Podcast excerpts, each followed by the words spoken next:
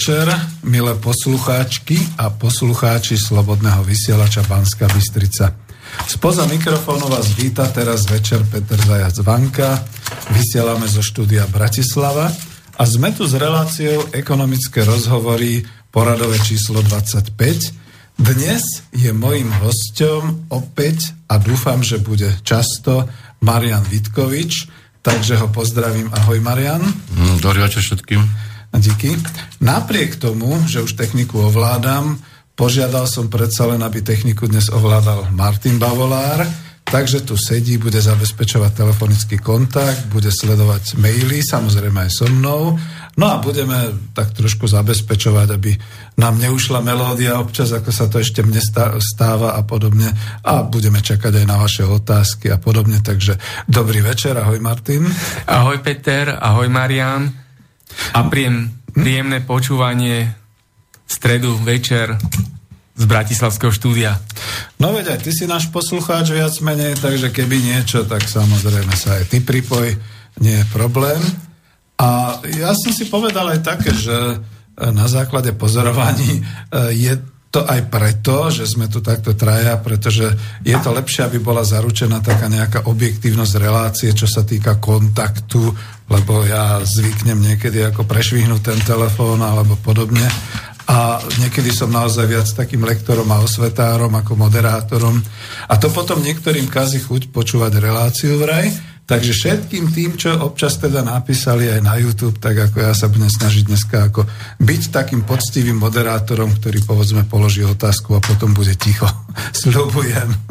No, môžete nás volať na telefónne číslo 0944 462 052 ešte raz, ale máte to určite na webe 0944 462 052 alebo mailujte na studio zavináš slobodnyvysielac.sk prípadne využite, keď otvoríte web, tak je tam taká tá zelená ikonka otázky do štúdia, tam napíšte.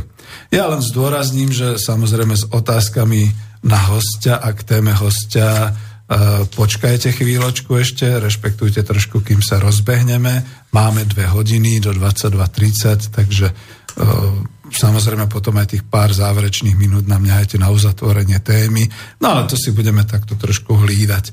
Zdravím samozrejme všetkých rodákov po svete, aj všetkých dobrých susedov Slovenska, ktorí už tiež pochopili, ako sa veci v Európe majú a E, ja neviem, či je to hovorené slovo možné prekladať tak, ako to býva v tom písomnom texte, ale už som dostal aj taký odkaz, že OK, že páčilo sa a tak ďalej, aj v nejakej inej relácii, ale určite aj tuto bude, takže je to fajn, keď sa to takto dá.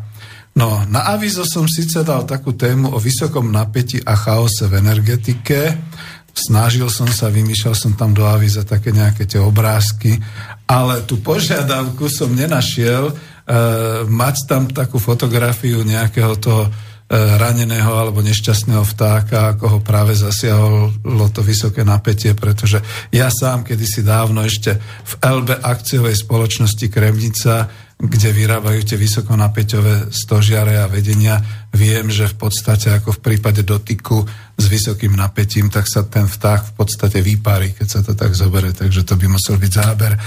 Možno za to je tam na tom avize taký blesk potom znázornený. No ale neviem, či budeme uh, celé dve hodiny určite len veľmi málo ťahať niečo k tej energetike, lebo je tam chaos a už to vlastne všetko prebehlo, už je to všetko vonku, už sa to teraz rieši ako sa to slovensky hovorí, porieši sa to a poriešilo sa to, tak uvidíme, ako to bude ďalej. Ale budeme rozoberať určite iné napätia a nejaké takéto veci, ktoré nás teraz pália v poslednom období. A ja si uvedomujem, že zase moc kecám, však Marian. Takže vlastne, Marian, máš slovo. Ďakujem. E, tak ty nekecáš nikdy a myslím, že niekedy by sa oplatilo vymeniť si úlohy a by som ja tu, ako teba no. nastreloval rôzne témy. Uh, ja nemám k energetike žiadne ďalšie odkazy. To, čo sa stalo, myslím, to spomínal na nejakom poste na Facebooku, bol vlastne dôsledkom toho, že časť e, produkčných podnikov na Slovensku celkom jasne pociťuje, že zaťaženie energetickými cenami ako výrobnými vstupmi v prípade, že viac než polovica konečnej ceny veľkoodberateľov a maloodberateľov je tvorená vlastne tými tzv. poplatkami a rôznymi rezervnými kapacitami, G-komponentami, dotáciami na hnedé uhlie, príspevkami do jadrového fondu, poplatkami transmisie, SEPSu a teda. Takže sa mi zdá nespravodlivé, že pri svojich efektívnostných snahách o udržanie priemyslu, zamestnanosti a tak ďalej na Slovensku a možno, že aj vyšších miest platia v porovnaní so západnými firmami relatívne vysoké ceny energií aj ako veľkoodberatelia, tak sa snažili zrejme s pánom bývalým šéfom URSO, ktorý tam bol veľmi dlho, e, pánom Holinčíkom dohodnúť nejakú hru. e, v kombinácii s tými distribučkami, ktoré má času na Slovensku a preniesť e, čas nákladov zvýšenými cenami už distribúcie priamo na tých málo odberateľov, ktorí sa častokrát čudujú tomu, čo, čomu sa čudujú aj pri vode a podobne, že čím viac šetria, tak tým vlastne viac platia potom E, nejaký fixný poplatok, či to je ističovi, či aký to je, to je ďalšia debata. Technická debata viac menej iba neekonomická a e, tento, tento zábavný manéver nevyšiel, e, pretože e, distribučné podniky na Slovensku, či to je ZSE, VSE alebo Staroslovenská energetika, všetky majú individuálne zmluvy s veľkou časťou podnikov, ktorí sú veľkoodberatelia. E, tie individuálne zmluvy nevidíte, to znamená fixná zložka, variabilné zložky pri určitých e, odberoch, e, pri tzv. rezervovanej kapacite a tak ďalej. Samozrejme sú to podniky, ktoré častokrát idú v kontinuálnom režime a spotrebujú veľa tej energie a principiálne problém je v tom, že v celom tom neskutočnom balíku alebo teda v tom, v tom koši všetkých tých odberateľov vlastne sa hľadá cesta, ako im uľahčiť Niektorým sa aj uľahčuje, niektorým menej. A potom, potom to vyzerá komicky. E, ja verím tomu, že naozaj vyšli tie šialené ceny, e, niektoré v prípade niektorých e, typov ističov a odberateľov. A boli to 100%, alebo teda sto, stovkách percent nárasty vlastne toho, čo mali platiť. To samozrejme by vyvolalo takú menšiu, menšiu, menšiu, menšie sociálne otrasy, aj politické, tak sa tu snažili rôzni amatéri to nejakým spôsobom riešiť. E, v prvom, v prvom rade treba povedať, že URSO od svojho vzniku, myslím, že v roku 2002 nikdy nebol nepolitický orgán. Vždy tam boli ľudia nominovaní, ktorí z energetikou, ani z technického, ani z ekonomického e, hľadiska nemali nič spoločného. Pamätám sa ešte prvého šéfa pána Matuského a potom mnohých ďalších politických nominantov Pamätám si úplne presne, keď v roku 2001-2002 boli preberané, preberaná legislatíva EÚ o unbundlingu, o rôznych ďalších oddeleniach cenotvorby, e, o zákaze krížových dotácií a tak ďalej, o tzv. liberalizácii trhu s energiami a s plynom, čo je jedna veľká fáma mimochodom celá tá liberalizácia, pretože reálne nefunguje ani fungovať nemôže čisto technicky a logisticky a tie efekty a účinky e, bežný spotrebiteľ na Slovensku jednoducho nepocíti e, v nejakom prospechu. E, ceny energii na Slovensku nie sú vôbec stabilné, ceny energii na Slovensku sú oproti cenám silovej energie, energie na burze, spote, či v Lipsku, či niekde inde fakticky celé obdobie od roku 2002 minimálne o 20 až 30% vyššie, než by mali byť. Aj pri tých nákladoch, ktoré ten systém vyžaduje Čiže akákoľvek vláda, čo tu bola za posledných 10 rokov, pardon, 15 rokov vlastne klame, ak tvrdí, že máme primerané ceny energii a respektíve máme znížené alebo stabilizované ceny energií. E, problém je v tom, že ak som to aj spomínal, myslím, že naposledy, keď sme tu boli s kolegami, ak pôjdete na stránku URSO, nájdete všetky vyhlášky, všetky zákony, všetky novely a všetky e, tzv.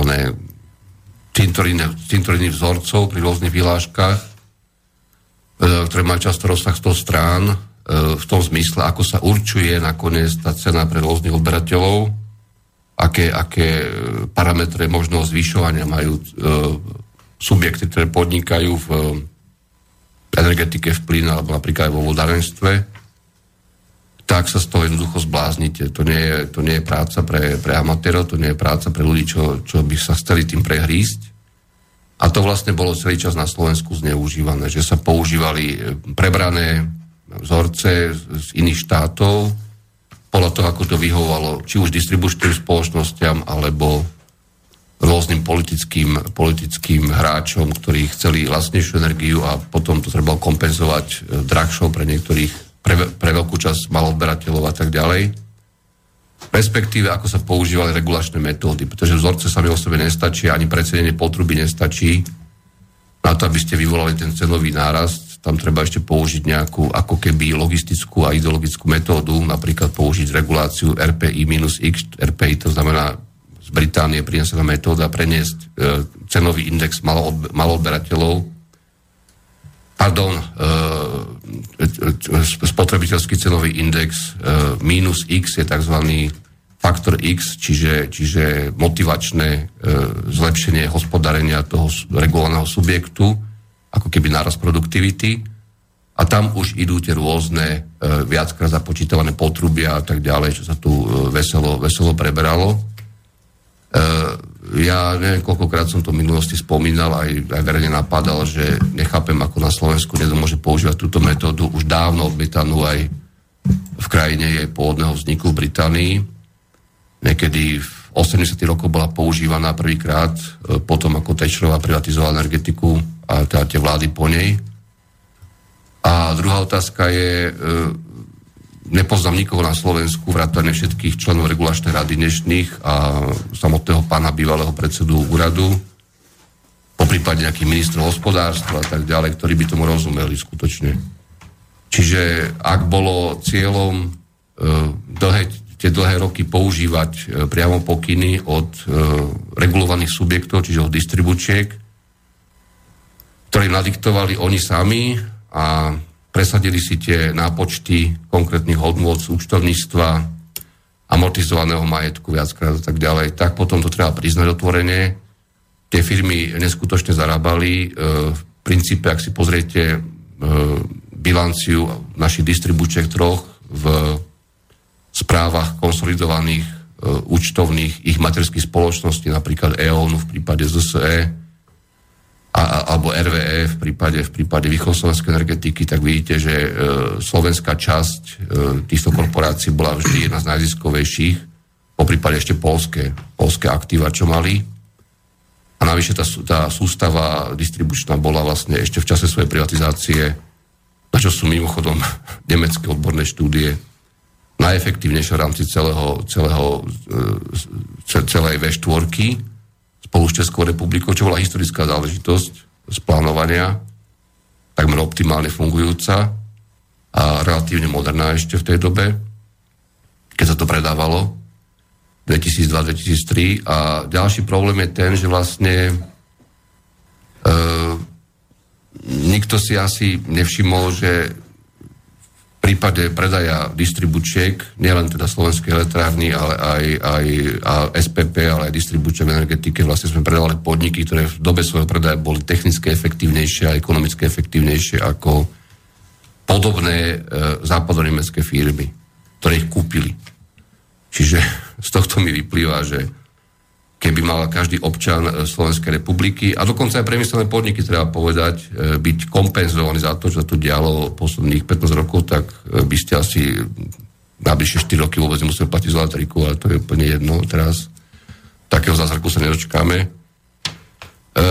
Plus by som rád ešte teda odporúčil na záver tejto debaty, pretože politické, politické preslovy a žvastanice po prípade aj vystúpenia niektorých opozičných poslancov. Ja chápem, že niekoho, niekomu môže, môže pôsobiť e, dobre, keď 3 hodiny niekto reční v parlamente a povyťahuje všetky možné medializované veci, ktoré sa o tom popísali a nielen o tom. E,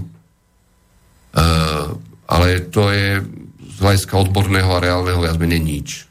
Čiže ak by som mohol odporúčiť niekomu, kto si sádne na tú stoličku toho nešťastníka, čo sa volá predseda regulačného úradu URSO, teda regulácie sieťových odvetví, alebo dokonca predseda nejaké regulačnej rady, lebo to je vlastne odvolací orgán kolektívny. Po prípade aj v, na polnom úrade by sa tým mohli trošku zaoberať, aké tam je to vyňaté e, spôsobnosti, pokiaľ viem, podobne ako bankovníctvo, tak e, mal by sa pozrieť po niečom, čo sa volá benchmarková regulácia. To znamená pozrieť si tie spoločnosti, ktoré vlastne naše distribučky, aké majú reálne výnosy, ako ich počítajú, ako ich regulujú napríklad v Nemecku, bez aktív, čo majú v zahraničí, čiže v Polsku, na Slovensku, po prípade v Latinskej Amerike a tak ďalej. Myslím, že EOL má takéto aktíva, alebo RV, alebo NL napokon taliansky. A snažiť sa argumentovať tým, že čo je primeraná miera zisku. Lebo benchmarková regulácia je vlastne primeraná miera zisku, nič viac, nič menej, s istými špecifikami teda toho e, konkrétneho e, subjektu, jeho aktív, jeho majetku, po prípade nejakých minulých, minulých dlhov, kompenzácií, zaťaženia jadrovými odvodmi a tak ďalej. Ale principiálne tá situácia je identická ako u nás, aj v týchto štátoch, ako je napríklad e, Nemecko, pretože tam takisto e, sa tieto ekologické náklady eventuálne jadrové náklady, ehm, likvidácia teda tiež politicky a odborne handlujú, čo z nich vodí vlastne do účtovníctva, do možného zvyšovania cien. A ďalšia poznámka je naozaj, pokiaľ sa neodstráni zo systému ehm, absurdná, absurdná solárna energetika a veterná, ešte stále vysokými dotáciami. Oni boli rekordné svojho času 2010-2011, keď sa pridelovali v tej cez, cez jeden víkend všetky tie, všetky tie licencie na tie, na tie platničky, čo vidíte pri cestách, solárne panely e, záhadným spôsobom, tak e, to bola, to bola čistá ryža. V podstate absolútna miliónová ryža a tam treba ísť úplne na podlahu a zasekať to na minimum, pretože tieto veci sú decentralizované svojou výrobnou kapacitou, môžu byť doplnkom energetickej sústavy, ale nie určite tým hlavným prvkom a navyše zaťažujú tú sústavu práve tými e, diferencovanými nákladmi e, rezervovanej kapacity, povinného odberu a teda, teda garancií. Čiže je to, vyzerá to, celá tá energetika vyzerá ako obrovská šalamúnska záležitosť, ale niekto, kto má tieto veci na hlave zadu, bez toho, aby ich nejako komplikovane musel logisticky spájať, to s prepačením vybucha za dve hodiny celé, vrátane sepsu.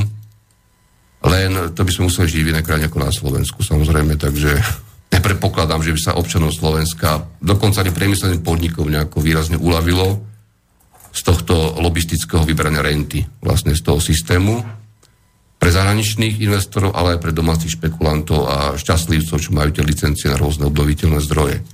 Čiže e, očakával by som v parlamente napríklad, keď už niekto chce teda búchať a byť e, z, z, z tej pozície opozície do, do koalície, do hocikoho, konec koncov, že že tam kľudne môžete rečniť 10 hodín potom, e, lebo len pre, pre, preložiť z ľudské reči napríklad jednu vyhlášku URSO o, cenu, o cenách v energetike, nehovať o plíne, o, o vodárenstve a tak ďalej, by trvalo asi tých 10 hodín, takže bola by to zaujímavá debata, keby mal kto kvalifikovaný viesť momentálne, čo bohužiaľ v tomto štáte nie je ten stav. No však on vyzerá Matovič veľmi kvalifikovaný, on sa tam poháňa tými... Ja by som ako pána Matoviča v tomto smere, ja ho, ja ho všeobecne považujem za mne stačil, stačil jeho angažma v prípade pána Čenteša. Tam som vlastne dostal všetky informácie, aké som potreboval tieto, o tejto prapodivnej figure. To je proste človek, ktorý pôsobí ako také vádium v tom systéme. To znamená, že keď treba niečo vyriešiť a dobre zahmliť, tak sa nasadí Matovič. S tými štyrmi členmi tej strany a potom teda tých 20 eh, vrán, čo povyberá, ktoré potom aj poutekajú od neho, E, počasie sa ukáže len veľmi skoro po voľbách, že vlastne z tých bielých vrán je asi, asi 10 čiernych v podstate, ale to je viac menej jedno. A ináč vrány sú dosť inteligentné zvieratá, tak neviem, a vtáky. Uh, ja nepovažujem túto stranu, naozaj by som bol rád, keby som mohol povedať niečo iného za niečo, čo by mohlo v tomto štáte priniesť nejakú zmenu, či už bude konzervatívna, ľudová, neviem aká, pretože uh, transparentnosť pána Matoviča pre mňa je minus 100. Ako keď niekto je ochotný prísť ku kandidátovi zvolenému, nedopatrením síce, ale predsa len Judorovi Čentešovi do kancelária a tvrdí, že mu diktoval nejaké strašné e, odhalenia o korupcii, ktoré dneska sme sa nedozvedeli vlastne aké. A potom teda e, nejakým spôsobom e, zmanéžovať to, že tento kandidát na generálneho prokurátora si akože vymáže nedopatrením ten súbor, ktorý si zapísal. Možno to bol súbor nejakého korupcia, neviem, že babka donesla bombonieru do ambulancie praktického lekára v Leviciach alebo čo. A z toho urobiť škandál, na základe ktorého potom náš bývalý pán prezident Gašparovič veľmi svojsko, svojským výkladom ústavy nevymenoval tohto človeka za generálneho prokurátora a dosiahla sa potom tá kýžená voľba toho kýženého generálneho prokurátora, žiadaného teda všeobecne to politickou sférou, tak taký človek u mňa je absolútne žiadnu transparenciu. Ne, nebudem ďalšie veci rozoberať. Nie, Prí, prípad, prípad, prípad, prípad Belize, účty na Belize mm. pána predsedu, uh, tuším z leta 2015, to je tiež absolútna halus v podstate, pretože človek, ktorý by takto mal uložený majetok kdekoľvek, tak určite to nebude vešať na uh, nikomu, nie to ešte, ešte niekomu, kto by to mohol pánovi Matovičovi nejako transparentne zvestovať a dokázať. A dial sa to práve v dobe, keď sa predával na Slovensku časť energetiky pre súkromných e, oligarchov. Ja o tomto mám svoj, svoju teóriu dávno. Nechcem nikoho urážať, ani pána Matoviča, ale tajto cesta nevedie.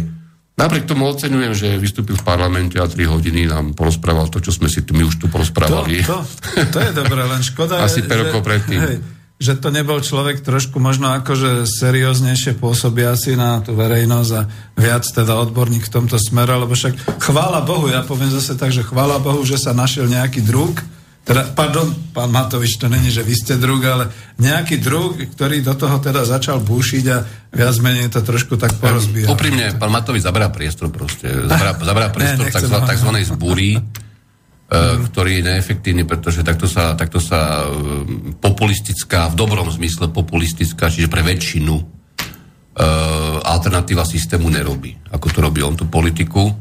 A ďalšia vec je, že čo je výsledkom? Nič. Výsledkom, ktoré sme mali zábavu v parlamente, to je všetko. Ľudia boli naštvatí, písali status, statusy na Facebooky a v nejakých diskusiách ale uľavilo sa niekomu, nastavili sa vzťahy lepšie v tej energetike, máme, máme lepšiu cenotvorbu, budeme mať, máme tam kvalifikovanejších ľudí, nie nič. Takže, no, vie o tom verejnosť. To je to práve, že v, konečne sa aj v tých médiách muselo o tom hovoriť a tak ďalej. Ale ja sa chcem iné opýtať, prepač, keď už som do toho skočil, to je presne to. E, ja stále nechápem, lebo keď, kedysi dávno som na Čeze robil takého školiteľa, tak mi vysvetovali, že toto sú pre domácnosť vlastne e, určité ceny, cenotvorba a všetky tieto veci, toto sú pre e, organizácie, čiže pre celý ten podnikateľský sektor a neverejný sektor a všetky takéto veci. A potom v podstate ten Holienčík urobil ten jeden trik, že to všetko zglajšaltoval a v podstate to uviedol, že všetci. No a Matovič to potom zdvihol a ukázal tie ubohé faktúry a tie babičky, ktoré by za to mali platiť a podobné veci.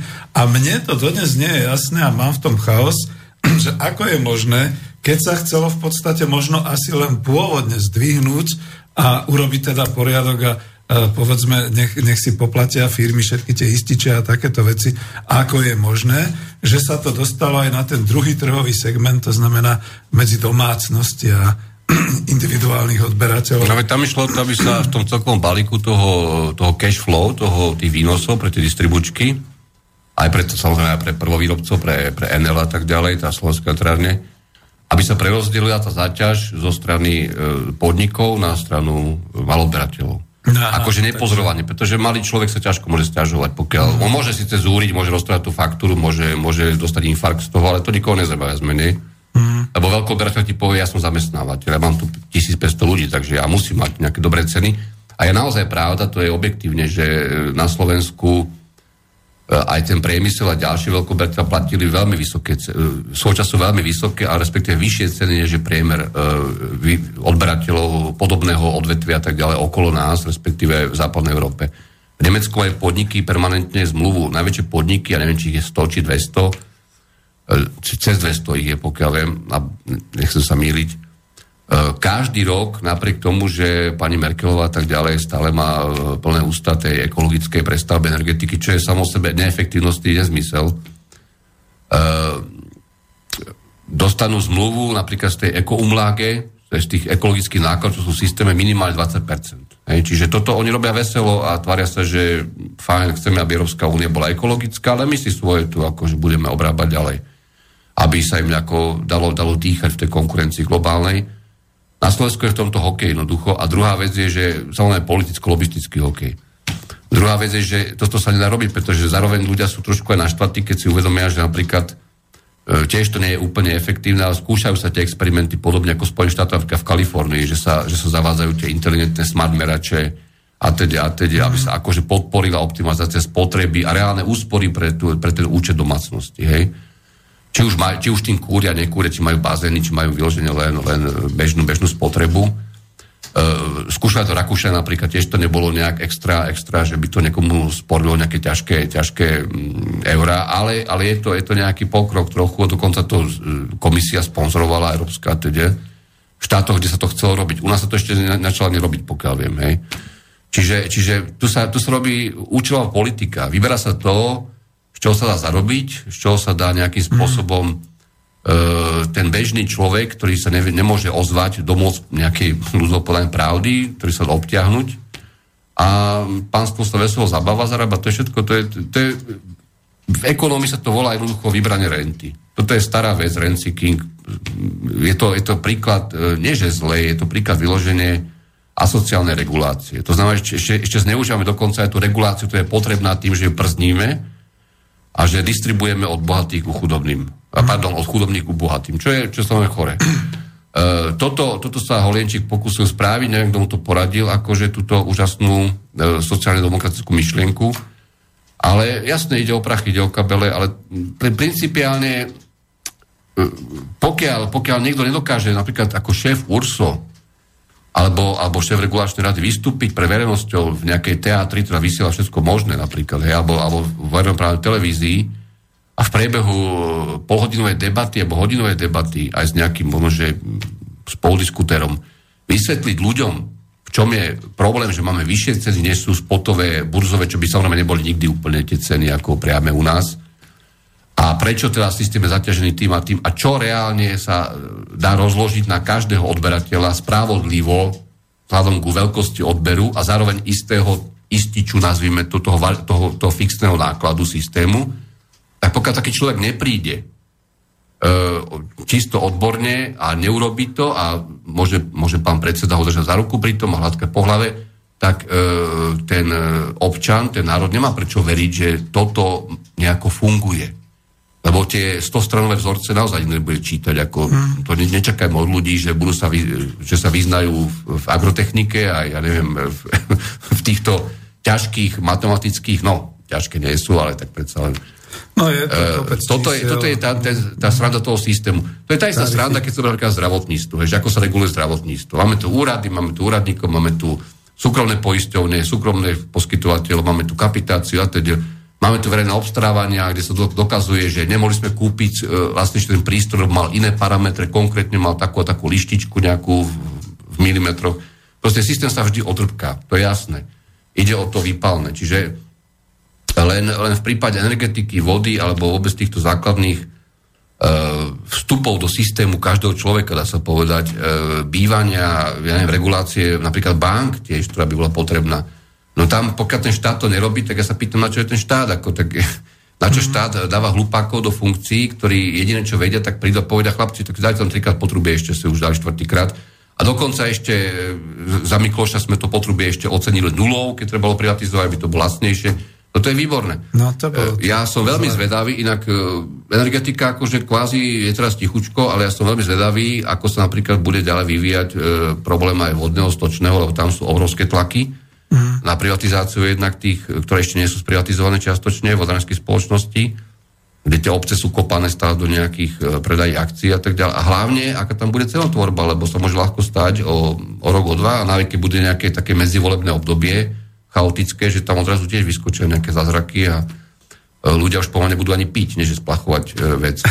O to sa už niekto postará. E, vstúpil som do toho aj za to, že v podstate ja si ešte pamätám z tých rokov privatizácia všetkého, jak nám všetci vyprávali, že ak je dôležité za trhového mechanizmu rozložiť tie naše veľké molochy. Prosím vás pekne, moloch pre 5 miliónov obyvateľov, veď to má okres niekde v Kanade, alebo okres niekde v Kalifornii a to, to sú mm, väčšie firmy, ktoré to, to výborne. ale ešte, ešte dokončím to, že a my sme to rozložili na výrobcov, ešte sme to predali, e, NLU, RVE a podobne, vytvorili sme distribučky, to sú tie firmy, ktoré e, získavajú na tom prenose energie, kde sa veľa tých strát ukážuje, rozložili sme to dokonca podľa krajov na východoslovenský, stredoslovenský, západoslovenský. A ešte tu máme obchodníkov, ktorí potom predávajú, chodia s tými zmluvami dokonca po domoch a podobne, aj oni ešte z toho majú vlastne provízie. No a potom je tu regulačný úrad, ktorý to všetko zachraňuje týmto sprostným spôsobom.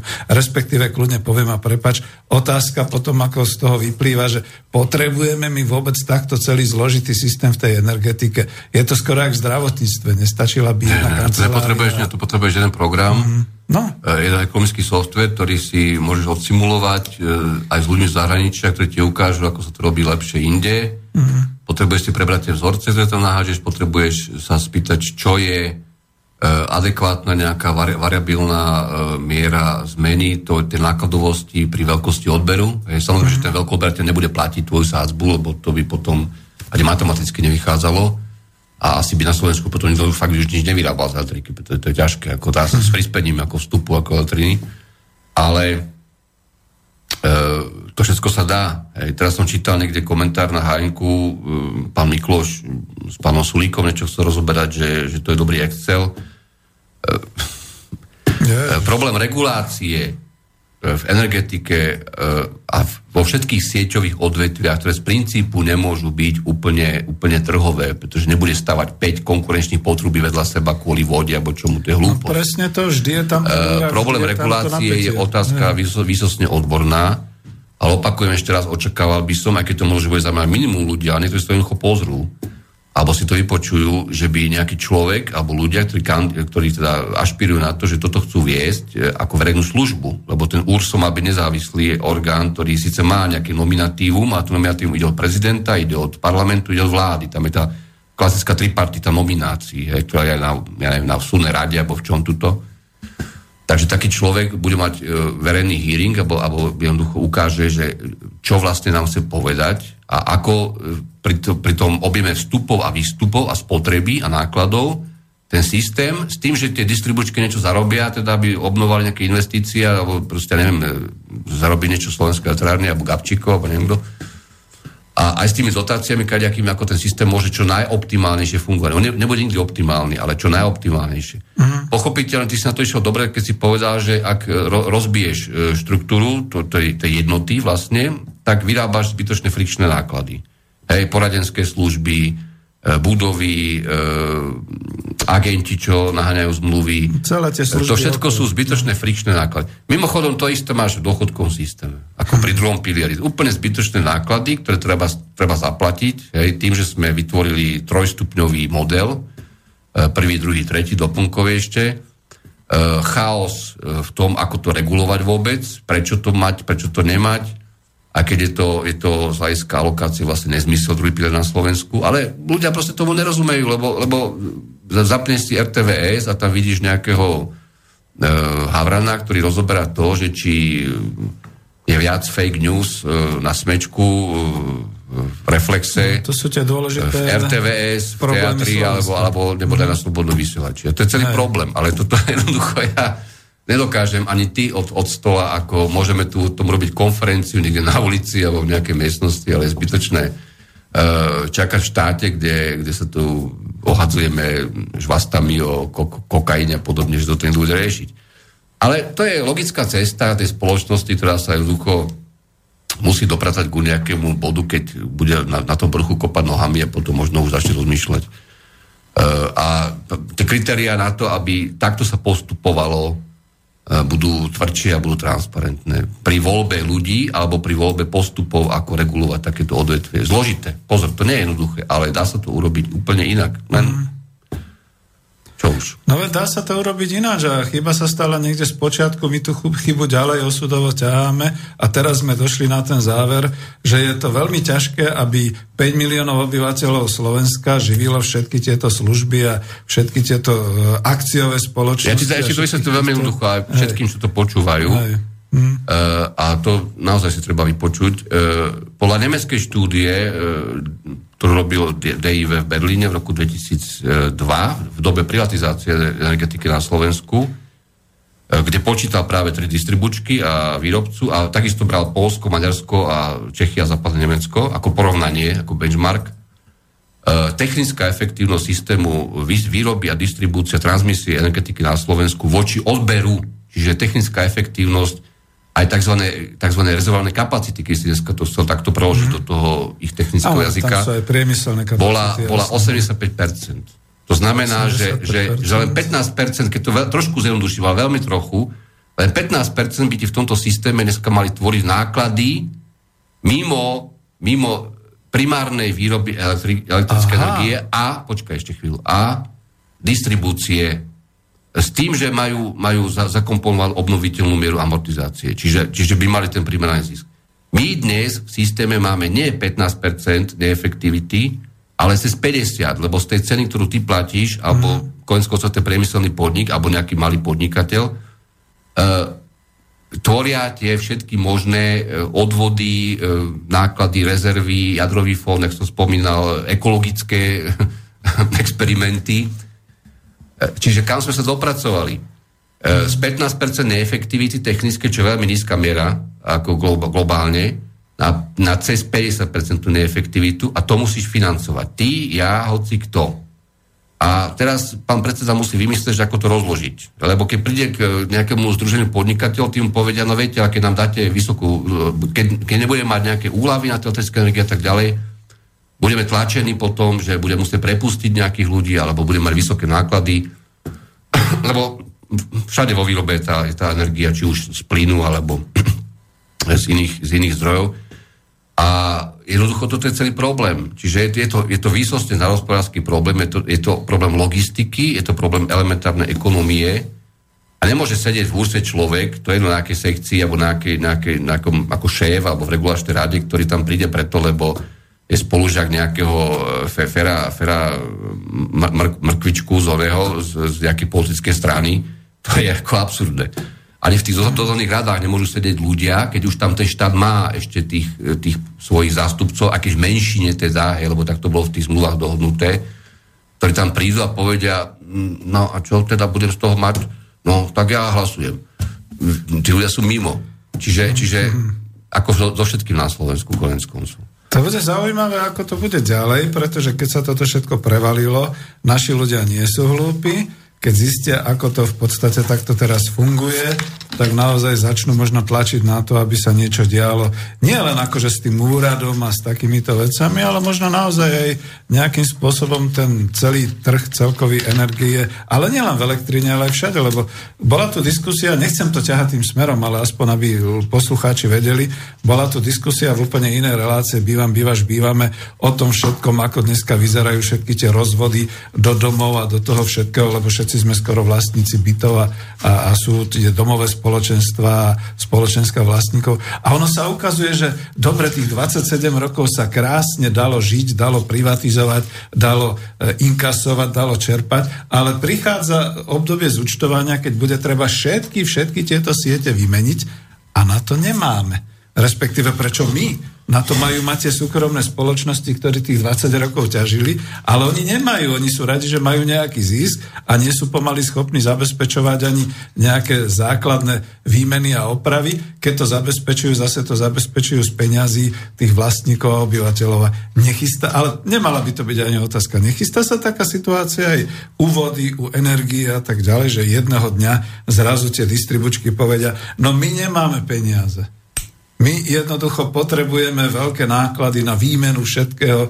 Ale veď, že... ale veď tá situácia je dávno tu, veď keď sa berieš počet, počet zamestnancov, SPP, elektrární, e, distribúčiek privatizáciou a dnes, keď si zoberieš e, outsourcovanie jednotlivých činností, investičných, e, opravárenských, u, u, bežné údržby, rutinné a tak ďalej, kontroly tých zradení, to všetko je už dávno rozfranforcované v podstate. Ejha. Oni, ale to, to sú známe fakty, na tom nie je nič nového.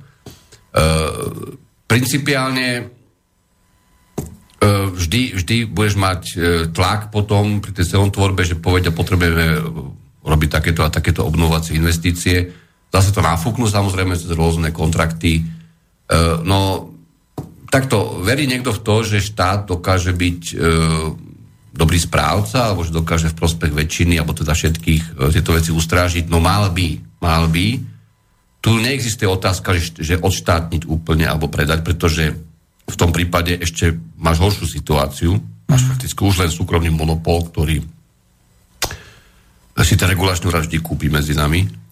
Čiže treba, treba to jednoducho dostať do, do, do nejakého odborného kompromisu. Dobre, no hovorili sme si to, ale máme telefón. Dobrý večer. Dobrý ste, vo, vo vysielaní, poďte. Áno, zdravím vás do všetkých vo, vys- e, vysielači. A chcel som sa opýtať, ja pána Vitkoviča uznávam samozrejme ako veľkého ekonóma, ale on zhruba pred rokom sa vyjadril, e, že byty na Slovensku, že budú klesať. A bohužiaľ dneska je situácia iná. Že v čom to vidí? Ďakujem, no, budem počúvať. Dobre, to trošku od veci, ale dobre, budeme... Nie, to je výborná otázka. Ja som dneska dostal pravidelný ročný šok, keď som čítal správu Eurostatu o tom, že e, hodnotené boli regióny v Európskej únii, tých regiónov je asi 280 alebo 300 E, podľa toho, ako máš jednotlivé krajiny administratívne usporiadané. Na Slovensku máme 4 regióny, čiže Bratislava, stredné, západné, východné Slovensko, tam nie sú vúcky, tam sa berú tie bývalé kraje vlastne. A dozvedel som sa, že Bratislavský kraj, alebo Bratislava je tretí najbohatší región EÚ. Tretí najbohatší región EÚ po Hamburgu a Luxemburgu. E, s tým, že ďalšie regióny, konkrétne e, západoslovenský je nejaký 169 medzi tými 280 alebo 300 regiónmi e, stredoslovenský nejaký 221 a východoslovenský 246. A teraz prosím vás pekne, e, aj vy, čo tu sedíte, vysvetlite mi ten zázrak, že akým spôsobom, lebo žijete všetci na Slovensku, cestujete, dochádzate do Bratislavy za prácu, ale aj do iných miest, aj do zahraničia, že akým spôsobom si viete vysvetliť, že po A Bratislava je tretí najbohatší región v EÚ, po Hamburgu a Luxemburgu, podľa nejaké chore štatistiky. A po B, všetky ďalšie regióny sú o 150, respektíve 200 miest za Bratislavou aj v rámci EÚ.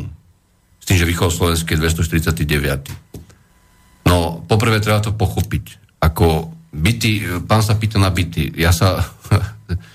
takto. Ak chcem e, niekoho úplne obalamutiť, vedome, nevedome, tak začne vykazovať v štatistike nejakej regionálnej, následovnú tvorbu HDP. Bratislava, všetky firmy, ktoré tu majú svoje sídla, poisťovne, banky, e, najväčšie korporácie, ktoré tu sídlia s tým, že tu vlastne vykazujú regionálne svoje objemy, obraty, zisky, plus e, všetky firmy typu nerobíme vlastne nič, máme tu schránku a sem tam, ja neviem, vypalíme nejaké eurofondy, alebo čo máme tam obrat e, 5 miliónov pri nákladoch nula, alebo zarábame na zdravotníctve, na dodávkach nejakých, nejakých zradení a tak ďalej. Jednoducho vypalujeme nejaký sektor. To spočítate, vidím vám obrovské číslo, ktoré nepochopia ani v tom Luxemburgu a Hamburgu, ani v Berlíne, ani v Paríži. A zistíte, že Bratislava je e, podľa tohto objemu na obyvateľa tretia najbohatšia e, v rámci, v rámci Európskej únie. Čo je samozrejme optický nezmysel.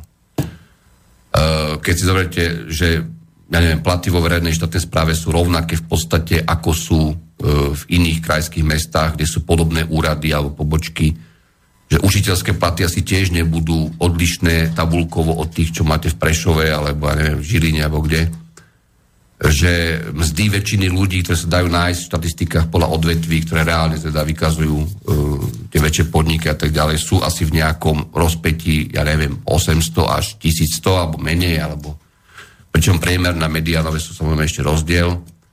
A teda, a teda, ale ten, ten koncentrovaný, uh, nahádzaný HDP cez túto centralizáciu uh, tých výnosov vlastne a ziskov, v tomto asymetrickom modeli štátu vám urobí Bratislavu ako tretí najbohatší región Európskej únie. Hovorím, nie, nie, nie, nemyslím nejakej novej Európskej únie, ale skutočne my sme bohatší podľa tohto ako, ako je Veľký Paríž, ako je, ako je Londýn dokonca, ako je e, Mnícho, čo teda Mnícho, veľmi bohaté mesto, Frankfurt a tak ďalej, Miláno. My sme po Hamburgu a Luxemburgu, čo je veľmi špecifický prípad, e, tretí najbohatší región Bratislava v EÚ. No tak ako, prepačte, buď sme sa zbláznili v tej európskej, v Európskom štatistickom úrade, sme sa jednoducho zbláznili. toto je vykazovanie, toto je krásny príklad toho, ako štatistiku môže zneužiť v podstate. No, a ako, ako, ako špecifické, špecifický systém štátu, ktorý sa volá Slovenská republika, produkuje takúto totálnu asymetriu voči iným častiam toho štátu a dokonca ešte aj voči klasickým, starým, bohatým centrám e, západnej Európy. E, a teraz pán sa pýta, že prečo byty neklesajú. Pretože v Bratislave e, samozpráva, ktorá funguje tak, ako funguje roky, a aj v iných mestách konec koncov, proste niekto prišiel a povedal si, budeme stále hovoriť, že Bratislava je tretí najbohatší región EÚ, predtým bol tuším piaty, pred dvom rokmi, predtým bol siedmy možno, stále stúpame, ako aj prebehneme Luxemburg. A všetci budú vedieť, že tu sa jednoducho musia mať úžasne, keď sem prídu. A jednoducho my im tie, my im tie byty za 2000, 2100, 200, 300 za metr budeme predávať, pričom v dobe, keď sú, keď sú rekordne nízke úroky e, pre projektové financovanie z bank, v dobe, keď máme vlastné zdroje, ktoré sme v minulosti zarobili, či už tak, či onak, na tú výstavbu. V dobe, keď si presadíme akúkoľvek výstavbu cez samozprávy, akékoľvek stavebné povolenie, či tam bude 200 pripomienok, 500 obyvateľov okolo, to je úplne jedno. E, proste my to tu narveme a ľudne to budeme predávať tie byty aj 5, 10, 15 rokov, pretože nás nič netlačí v podstate. Pritom pri tom nízkom úročení dnes, ktorý je ešte a bude dlho, tie nízke úroky budú relatívne veľmi dlho a možno, že, možno, že nakoniec budeme riešiť úplne iný globálny problém ekonomický ako nízke alebo vysoké úroky, tak e, jednoducho na, nás netlačí. My napíšeme stokrát na web, že posledné byty sa predávajú, vôbec nepredávajú posledné byty, ale, ale jednoducho napíšeme to a poďte a skúšajte a, a, a vyhandlujeme to. E, vzniká obrovská asymetria medzi, medzi Bratislavou, po prípade časťami západného Slovenska, kde je nejaká tá teraz stále toľko spomínaná vysoká zamestnanosť v automotíve a tak ďalej. A medzi, medzi ďalšími, ďalšími oblastiami, ktoré e, naozaj nie sú, aj keď nie sú 246 reálne, ako to vykazuje Eurostat, ale sú, sú o mnoho ďalej, teda v tých možnostiach e, platových, bývania, infraštruktúry a tak ďalej, ako je Bratislava napríklad. Alebo neviem, Trnava, alebo Nitra a podobne teraz už. Čiže, čiže toto je prvý problém. Slovenský trh bývania je čistý nezmysel. Ako, ja, ja som už povedal stokrát v tejto relácii, ak niekto potrebuje bývať, vidí, že sú hypotečné úroky nízke a bavili sme sa o tom minulý rok, že nemajú prečo ísť hore v podstate. Napriek tomu, že sa rozprávalo, pôjdu hore. Prosím, ja nemôžem vás ovplyvňovať ani nikto, že potrebujete si tú hypotéku zobrať, potrebujete si a nakoniec budete tomu developerovi calovať tú šialenú cenu alebo niekomu to predáva byt, lebo taký je trh v úzovkách, ktorý je absolútne skreslený. Ale pamätajte, uvažujte, že k akému bublifuku alebo bublinám to vlastne dochádza už teraz. E, Slováci majú, ja neviem teraz, 23 miliard hypotečných úverov a kumulovanie ku koncu minulého roka v eurách E, no ja si myslím, že to už je viac než dosť. E, zoberte si priemernú hypotéku aj pri veľmi nízkych úrokoch. Zoberte si terajšiu mzdovú úroveň, priemernú alebo teda nejakú bežnú. Zoberte si, koľko rokov to reálne budete musieť splácať. A naozaj štát, samozprávy, a hlavne štát, nič neurobil za tie roky, E, s nájomným bývaním, s reálnou podporou, masívnejšou podporou, absolútne a s nejakým vyrovnávaním regionálnych rozdielov, čo nie je jednoduché, ale treba to robiť nejakým spôsobom. Čiže otázka, prečo byty neklesajú, no ja vám neviem zodpovedať za... Uh, teraz mám ich vymenovať všetkých, menovite tie najväčšie oligarchické skupiny, ktoré v Bratislave stávajú, veselo, uh, či luxusnejšie, či menej luxusné, nejaké oné rezorty, že prečo títo ľudia nemajú problém postaviť lacno, obísť všetky možné náklady vyvolané, ktoré majú samozprávy s tým a tak ďalej, umlčať všetkých kritikov svojich stavných projektov, ktorí tam potom im pozerajú do okna z 5 metrov pomaly e, a držať tie byty napríklad pri akejkoľvek efektivite výstavby aj 5, 10, 15 rokov a nespúšťať ceny a dokonca ich dvíhať, napríklad aj takýmito teraz určite široko diskutovanými poviedkami e, a zázrakmi ako Bratislava, ako tretie najbohatšie e, mesto a región Európskej únie, celé Európskej únie. Ja vám túto otázku neviem logicky vysvetliť, pretože tá otázka je absolútna asymetria trhu, ktorá jednoducho zbublinuje. Ale kedy to bude a prečo to bude, čo bude spúšťačom toho všetkého, no zrejme žiadny slovenský vývoj, lebo slovenský vývoj je vždy taký, že to, čo bolo pred rokom, je aj dneska, to bude aj o dva mesiace možno a to, to bolo aj preščerom, čiže viac menej sa nič nedeje. Možno treba byť trpezlivým. čítať, čítať mm-hmm. nejaké komentáre realitných expertov, akože maklérov alebo bankérov o tom, že trh, pokiaľ je dopyt, tak je aj ponuka. No tak špeciálne v prípade bývania, pokiaľ je dopyt, je ponuka, tá ponuka je limitovaná, tá ponuka je takto asymetricky usporiadaná v rámci tej krajiny a ešte v rámci teda aj, aj toho, ako u nás vlastne funguje celá regulácia výstavby a teda po prípade nepodpora teda tých alternatívnych možností nájomného bývania. E, čo mám na to vám povedať? Že, že je, to, je to stav, ktorý sa vymýka galaxii tejto? Je. Naozaj je. E, bol by som rád, keby sa napríklad nejaký novinár z západných médií, z Financial Times, z Bloombergu, je to jedno z ekonomistov, vypravil do Bratislavy a začal uvažovať, že toto je tretí najbohatší región Európskej únie ako reálny, no tak si to trošku ob, ob, obkúkame a e, jeho bytový trh vyzerá takto, hm, tak to je teda unikátne. To je unikátne pomaly na pomery Vancouveru, alebo ja neviem, akého klasického bublinového kejzu z posledných rokov. Ale, ale žijeme v tom. No, ja som trošku akoby napomenul e, telefonujúceho poslucháča, ale ďakujem, bolo to zaujímavé a nakoniec Maria nám toto vysvetlil. Ja len hovorím, že buďme trpezliví, my sme vždy tak fázovo 2-3 roky trošku pozadu, ale toto, čo Marian povedal, žiaľ Bohu platí, ja to vidím, pretože bývam v Petržalke, kde sa vo veľkom stávajú všetky tie mrakodrapy a podobné veci. A všetci tí mladí, čo pracujú v digitál parkoch, v AU a podobne, oni vlastne sú mimo Bratislavčania, ktorí si tu chcú založiť rodiny a berú si tie hypotéky. Takže o, no, to, to, to, si ma, to si mi pekne ako teraz trochu nahodila, keď ja si nemyslím, že všetci pracujú v Digital Parku zrovna. Ale nie je to náhodou tak, že vlastne, vlastne tie oligarchické skupiny si vytvárajú sami dopyt Áno. A vlastne stávajú pre ňoho aj zároveň ako z, z veľkej časti, myslím, nemyslím ako, že všetci tak... Viem o neskutočnom počte triciatníkov, ktorí hodlajú, alebo už s niekým chodia, chcú sa vydávať, ženiť, mať deti a nemajú kde bývať, no tak nakoniec, nakoniec zistíme, nakoniec zistíme, že priamo alebo nepriamo najväčšími zamestnávateľmi republike sú Penta, GNT a ja neviem ešte aké grupy, ani o to nevieme. Ako, Od nás Petržalky to tak vyzerá. Tam máme mrakodrapy teraz, všetko nabuchtované mladými ľuďmi, ktorí chcú bývať, takže je to možno o tom. Dobre, ale povedz si sám, došli sme už do takej časti, že už môžeme dať aj pesničku. Ďakujeme, potom nás po pesničke kľudne volajte, keď bude treba.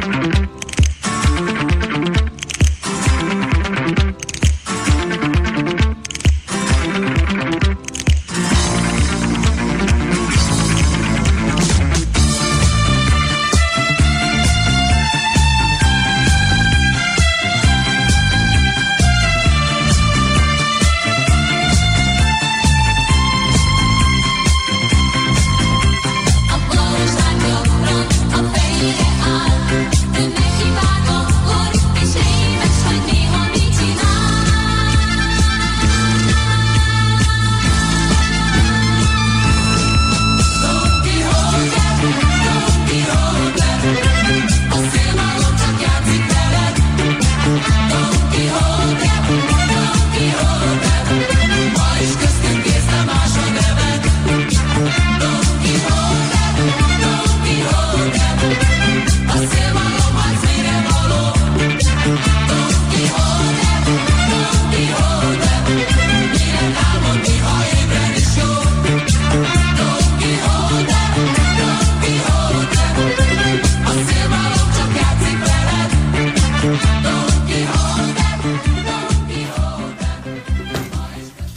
Tak toto ste mali trošku takú oddychovú pesničku. A v cudzej reči, to poviem tak, samozrejme len niektorí naši spoluobčania tomu rozumeli, aby sme to, tej vážnosti témy, ktorú sme mali a tým vážnym problematikám dali trošku aj takú oddychovú zónu, takže v tom možno budeme aj pokračovať.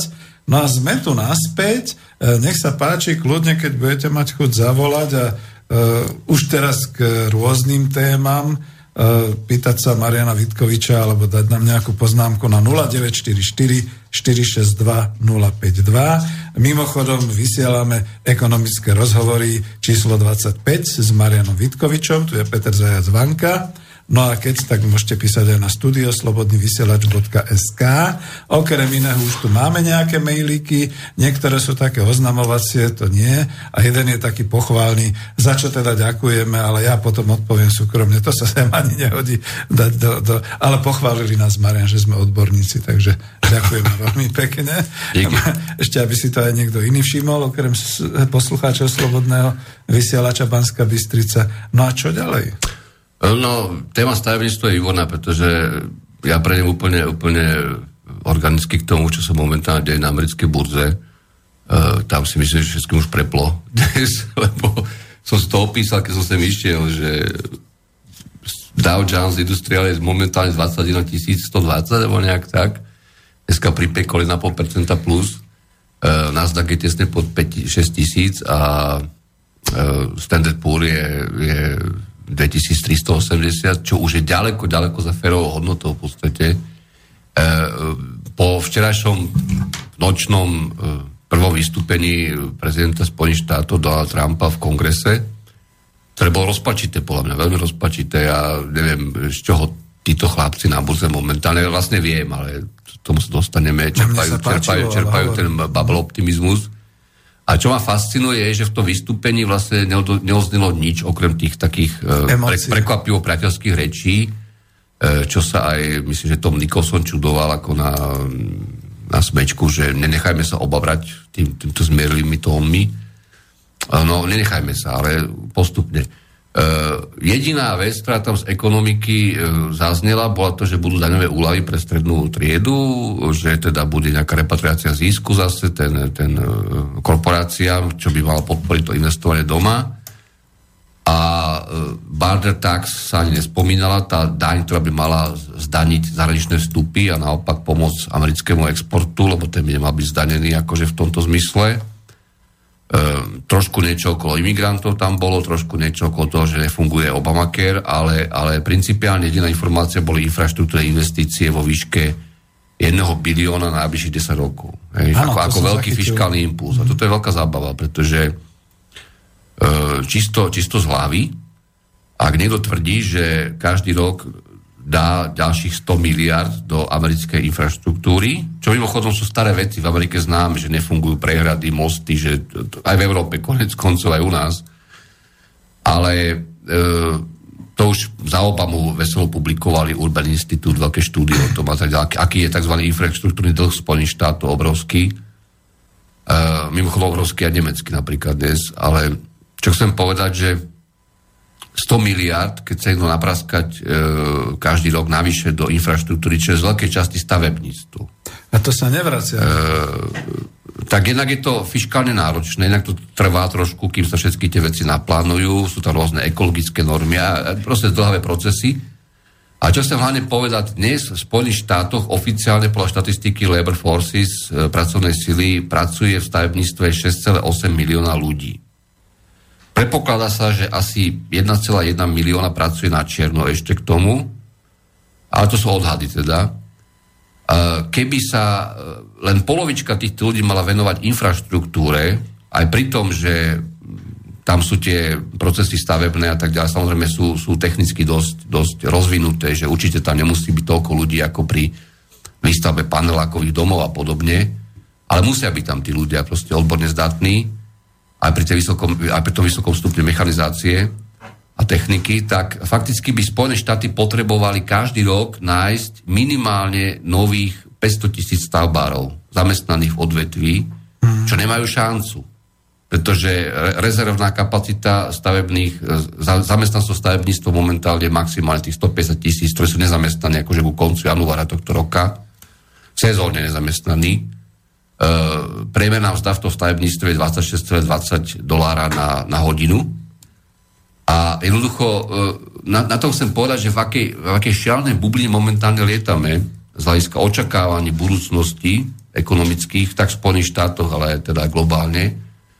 A v akom štruktúrálnom nezmysle, že vlastne chceme rozbehnúť, teda nie my dvaja, ale, ale americký, americká nová administratíva, chceme rozbehnúť uh, obnovu americkej infraštruktúry, America First, e, verejné investície, ktoré skutočne aj za Obamu skomírali, teda povedať paradoxne. E, prepad, prepad napríklad e, len za január 2017 prepad investícií do nerezidenčnej výstavby a obnovy v USA je najvyšší asi za posledných 12 rokov mesačne. A tam sa jednoducho šetrilo úplne zbytočne. Ale kde naberú oni 500 tisíc stavbárov každý rok, minimálne, aby udržali jednak tempo tej súkromnej výstavby, ktoré tam nejaké je stále, mm. hej, a zároveň sa pustili do týchto obrovských e, infraštruktúrnych projektov a reálne ich realizovali ako impuls tej ekonomiky a pre ďalšie odvetvia, pre dodávateľov, ja neviem, železa, rôznych roxorov a tak ďalej, potrubí, konštrukcií, betónu samozrejme a tak ďalej, keď ich nemajú aj keď započítame tie nelegálne, čo tam prepokladáme, že mohli by byť legalizovaní. Hej, teda, že, čiže, čiže e, paradoxná situácia, ktorá už, už v, v prvom momente bije do očí a hovorí, no ale ako toto vlastne má, má, má fungovať. E, ďalší príklad, e, plynovody nové na Aliašku a podobne. Hmm. Nie väčšie zábavy, ako čítať oficiálne vyhlásenie predstaviteľov asociácie výrobcov rúr amerických, ktorí hovoria, no pán prezident, my sme strašne radi, že idete trošku Čínu byť po hlave s dovozmi e, produkcie metalurgie do USA a tak ďalej. Ale keď chcete stavať ten plynovod na Aliašku, tak my tam najbližšie nemáme žiadne fabriky, ktoré by mohli tie rúry vyrábať. Čiže no možno chcete fabriky. Otázka je, že či, či to budú vyrábať Kanadiania, alebo kto vôbec. Hmm Čiže, čiže chcem len naznačiť, že ak dneska sú americké burzy na historických maximách v očakávaniach toho, že toto bude fungovať a, a zároveň čakáme 7. marca na to, že pani Jelenová asi dvihne úroky a dolár bude ešte trocha silnejší a zároveň bude celý svet kúpovať americký dlh, ktorý z tohto vznikne v neskutočných, neskutočných kvantách pri daňových úlavách, ktoré chceme urobiť pre strednú vrstvu, ale aj pre bohatých hlavne samozrejme tak tento Trump, ekonomický zázrak, bude, bude skutočne niečo unikátne v rámci celej galaxie. Čiže, čiže nie. Ja, ja, si ja, sa, ja sa veľmi zabávam a ja som napísal včera taký malý status, kde som napísal, mm. že vidím rok 1987, keď roč, ročná, roč, ročný, ročný nábeh indexov burzových bol pred krachom 19. oktobra 87 e, takmer 40%. E, momentálne na ročnej báze je ten stav amerických indexov plus 36-37%. A skúšame ešte chvíľu pokúšať čerta s tým, že, že koncové, koncoví, koncoví hráči, ktorí nakupujú a držia, držali ten dlhý strajk vlastne od voľby Trumpa, kedy 81 dní, myslím, že Dow Jones nekleslo viac ako 1%, alebo, alebo 90 dní dokonca, tak to boli pasívne fondy vlastne, ETF-kové, a plus, e, plus drobní střádali, ktorí teda tiež začínajú špekulovať na, tento, na túto, túto rally, neskoro, ale, špekulujú, e, s tým, že v podstate už dávno či PA ratio, či iné, iné, iné ohodnotenie amerických akcií sú minimálne 18 až 20% európskymi akciami rovnakého odvetia, rovnaké výkonnosti, rovnaké fair value. Čiže, čiže fairové hodnoty, dividendu a tak ďalej, uh-huh. počítaš plus, plus e, implicitný kapitál výnos. Čiže ja sa pýtam, poprvé, prečo tento úžasný americký finančný sektor neskúpil ešte všetky talianské, nemecké a mnohé portugalské akcie, ktoré, ktoré majú v niektorých prípadoch 4-5% dividendové výnosy, môže ich začne skupovať. A druhá vec, čo ma, čo ma napadá, najvyššie pri slabom evre, a druhá vec, čo ma napadá, že ja naozaj nerozumiem, e, kde bereme tento optimizmus. Ako nechcem teraz Trumpa do toho tlačiť ako primárne, že on teraz tu vyvoláva nejaké vúdu ekonomické recepty, to není ani z jeho hlavy. No veď to je to, že to ale, ale kde by berieme, keď ani štruktúrálne tieto projekty v USA nesedia momentálne vôbec. Mm-hmm. A asi naozaj potom e, by napríklad slovenskí stavební robotníci, ktorí dnes pracujú kade tade a u nás pracujú Rumúni po tých stavbách a kade kto, lebo však aj po tých bratislavských drahých developerských, e, by sa mali, mali hromadne pripravovať na to, ako v, v, roku 1920 alebo 23, 4 alebo predtým ešte, že teda zase uvidíme tie fotky, ako niekedy tá slávna fotka z tej výstavby, keď sedia na tom zavesenom, na tej zavesenej konštrukcii, ten východňar zo Šariša, či je, E, s tou, s tou flaštičkou v ruke na tej pohľadnici. Že pôjdu v New Yorku, lebo 26, 26, 20 na hodinu e, bruto síce dolára je stále ešte vysoká, vysoká mzda mm-hmm. v porovnaní s, s európskymi parametrami, slovenskými určite.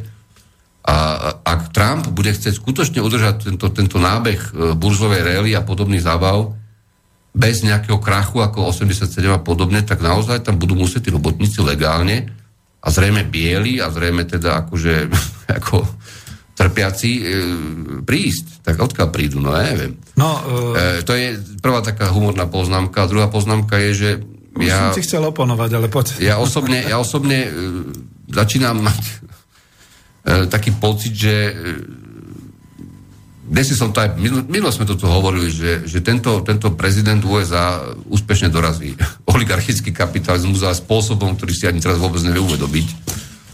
Pretože, e, pretože celý, ten, celé toto rail, ja som pochopil až neskôr, keď som sledoval burzové správy, okrem iného, že fakticky oni posunuli napríklad platnosť regulácie pre agentov na burze, ktorí zháňajú drobných, drobných investorov, uh-huh. a investorov do penzijných e, účtov K400 jednotky, e, posunuli zavedenie prísnejšie regulácie a ručenia fiduciary rule o ďalších e, 60 dní, myslím, že na 9. 9. E, jún tohto roka.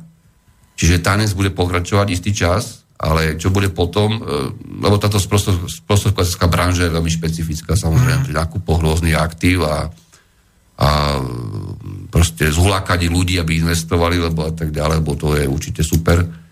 Čo bude potom, neviem. Do toho máme tie, tie európske voľby kadejaké e, a potom ešte ďalšie voľby a potom aj u nás budú určite nejaké voľby. Čiže sme, sme zase v veľmi zábavnej situácii. E, malá poznámka k tomu, že sme sa bavili tu predtým o regulačnom úrade, o regulácii energetiky a kde je vôbec tá verejná diskusia k tomu odborná, keď už teraz sme v, akože, akože v alternatívnom konšpiračnom médiu. No my by sme radi e, ja, ja by som sa opýtal, ja by som sa opýtal, že kde je napríklad e, diskusia k nadchádzajúcim dôležitým európskym voľbám, francúzským, prezidentským, potom parlamentným, potom nemeckým, keď som si dneska prečítala týždni od pána Karpiša komentár ku Marine Le Pen, mm. uh, Marine Le Pen mi ničím nie je ako extra ako empatická, ani, ani, ani zase desympatická. Naučila sa politicky dosť, dosť šikovne vystupovať, treba povedať, a v tom bordel, čo tam majú s Macronom, Filónom hlavne a tak ďalej, tak ešte, ešte vyzerá, vyzerá relatívne nádejne. Uh, keď pán Karpiš hodnotí uh, ekonomický program Marine Le Pen, ako vyložené protieurópsky a teda katastrofálny, e, nezodpovedný, tlačenie nových peňazí a neviem čo všetko, prechod, teda, samozrejme vystúpenie z eura a teda. Čítalo on vôbec? Ja som si prečítal ekonomický program Marine Le Pen e, po francúzštine, toľko, toľko, toľko mi ešte stačí mm-hmm. na to. A je politický program, nechcem ho propagovať, ale nič také strašné, katastrofálne som tam nenašiel mm-hmm. z hľadiska nejakej elementárnej e, ekonomickej logiky oproti iným kandidátom. A hlavne, čo chcem povedať, že samozrejme sú tam klasické populistické ťahy, že uľavíme stredné vrstve daňami, odvodmi, znížime napríklad e, pri malých dedistvách dane, intervývoz, teda myslím, dedistvách. Počkaj, počkaj, Marian, ty už si išiel k Marine Le Pen ja som ešte chcel niečo k tomu e, Dokončím len, že by som veľmi rád, teda bez obhajovania, mimochodom má tam, má tam požiadavku zniženia kvôra na referendum e, na 500 tisíc, vo francúzskej ústave, čo je zaujímavé, pretože, pretože keď to prepočítam na počet obyvateľov, potom u nás mal byť kvorum na referendum asi 25 tisíc alebo koľko. Mm. Pardon. To A čo ma fascinuje je, že máme tu e, nejaké mainstreamové, menej mainstreamové, nejaké elitné médiá a pritom všetci píšu blúdy, ktoré absolútne nemajú konfrontované s tým, čo reálne tí ľudia v politike respektíve tie reálne ekonomické veci, ktoré sa dejú, podstatné v skutočnosti znamenajú. Čiže mm. potom kde je hranica medzi nejakými akože bežnými médiami a nebežnými médiami. Prestávam tomu trochu rozumieť. No už to je len komercia, čo viac sa číta, čo viac sa preklikáva, čo viac donáša tých možností pre marketing a pre reklamu, tak tam asi všetci bežia. Ale díky, že teda takto dve veci, lebo toto sú také, úplne s tebou súhlasím s tým, že je nepodložené, čo robia finančné trhy po týchto Trumpových nejakých rečiach a podobných veciach, lebo tá situácia je tristná a teda ako doslova až na spadnutia nebezpečná.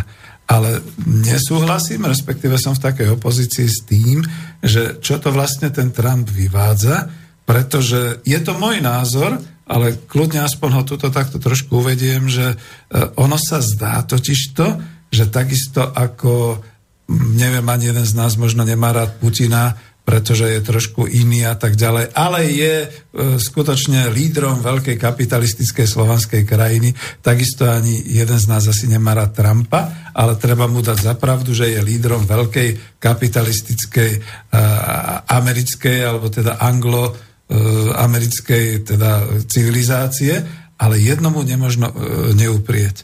On skutočne tak lídrovsky začal teraz s niektorými vecami narábať. Možno je to vysoká hra patriotov, on sa popáli a padne a proste zhoria mu krídla, ale e, ja som pozeral aj ten jeho prejav, ale skôr sa oprem o to, čo teda ako k tomu písali, že počas útorkového prejavu na spoločnom zasadaní oboch komor kongresu vyhlásil, že jeho administratíva čoskoro podnikne nové kroky na to, aby bol náš národ v bezpečí. Bodka. Ďalej prislúbil zavedenie nových exekutívnych opatrení s cieľom obráti, obmedziť migráciu do Spojených štátov a tak ďalej. Nechcem to všetko čítať, ale čo tam bolo presne definované, a ja som to teda aj počúval, e, zlepšenie práce a miest pre Američanov, posilnenie národnej bezpečnosti a obnovenie úcty k zákonom. Ale toto prvé, to zlepšenie práce a miest pre Američanov, obávam sa, že toto nebude šanca v roku 2022, aby celá nová vlna slovenských stavebníkov emigrovala tak ako začiatkom 20. 20. storočia do Spojených štátov. Toto on chce pre seba, aj keď je to iba vízia. On to nemá ničím podložené, možno tam dal to číslo, ten 1 trilión, čiže to je 1 biliarda, tuším, keď sa to tak preloží. 1 bilión. Hej, hej, hej. 1 bilión, sorry, ako to blbnem. No a on tam definuje, že nastal čas, aby sa Spojené štáty namiesto obnovy krajín v zámerí, čo bola irónia pekná, zamerali na rekonštrukciu. Máme telefon, zamerali na rekonštrukciu vlasti. A toto poviem, že to je skutočne taká, e, jak to povedať, vyslovene správanie sa lídra. A ono ten, tých lídrov tento nový svet potrebuje. Máme telefon. No, pozdravujem vás Petra, Petra Zajaca Vanku a aj e, Mariana Vitkoviča. Ďakujem. Máte, no, Peter na mesto. Peter, vítaj. No jasné, zdravím. Dlho som s vami už nerozprával. No poďte. No jasné. Uh, ale máte za veľkú zmenu ináč. To, to nevadí. Dobre, ja budem slabšie počúvať. Uh, Stište si za sebou rádio. Takto. Mhm. Web. No, ja nemám, nemám zapnuté. Nemám mhm. zapnuté. No poďte k téme. Nie, nie, nie. No jasné. Vy máte dneska vysoké napätie, preberáte však? No, už sme ho prebrali, ale poďte, poďte k téme. No, ja, no, jasné. Dneska ste počuli toho že, e, ministra hospodárstva Žigu na teatrojke, čo ro- rozprával? Ne, nepočuli ste však, lebo to bolo, to bolo okolo 20. hodiny. Takže mm-hmm. také, také drísty, že to nemá obdobnú ináč. Viete akože? No, Mne prišla faktúra, hej, za elektriku. K tomu sa ťažko vyjadrovať, lebo nevieme, čo povedal, ale povedzte, čo vám prišlo. No, povedal, že uh, nejaká tarifa za prevádzkovanie systému, mm. že uh, občan platí okolo 20 eur, hej, 20 eur, ale cena je 26, takže uh, štát bude doplácať 6 eur. Štát bude doplácať 6 eur. Štát. Viete, akože z našich daní štát bude doplácať 6 eur. No tak som to nepochopil, a... ale dobre. No, no, jasné. OK, OK, ja ďakujem za tú poznámku, uh, informáciu. My no, no, no, eš, ešte, ešte vám niečo poviem. No, takto. Uh, stále mriel o, o tom, že URSO je nezávislý orgán, hej? Kontrolný orgán alebo regu, pre reguláciu cien. jak je to možné potom, že toho šéfa URSO volí vláda? Ja ne, nerozumiem tomu. Vy tomu rozumiete? Ja tomu vôbec nerozumiem.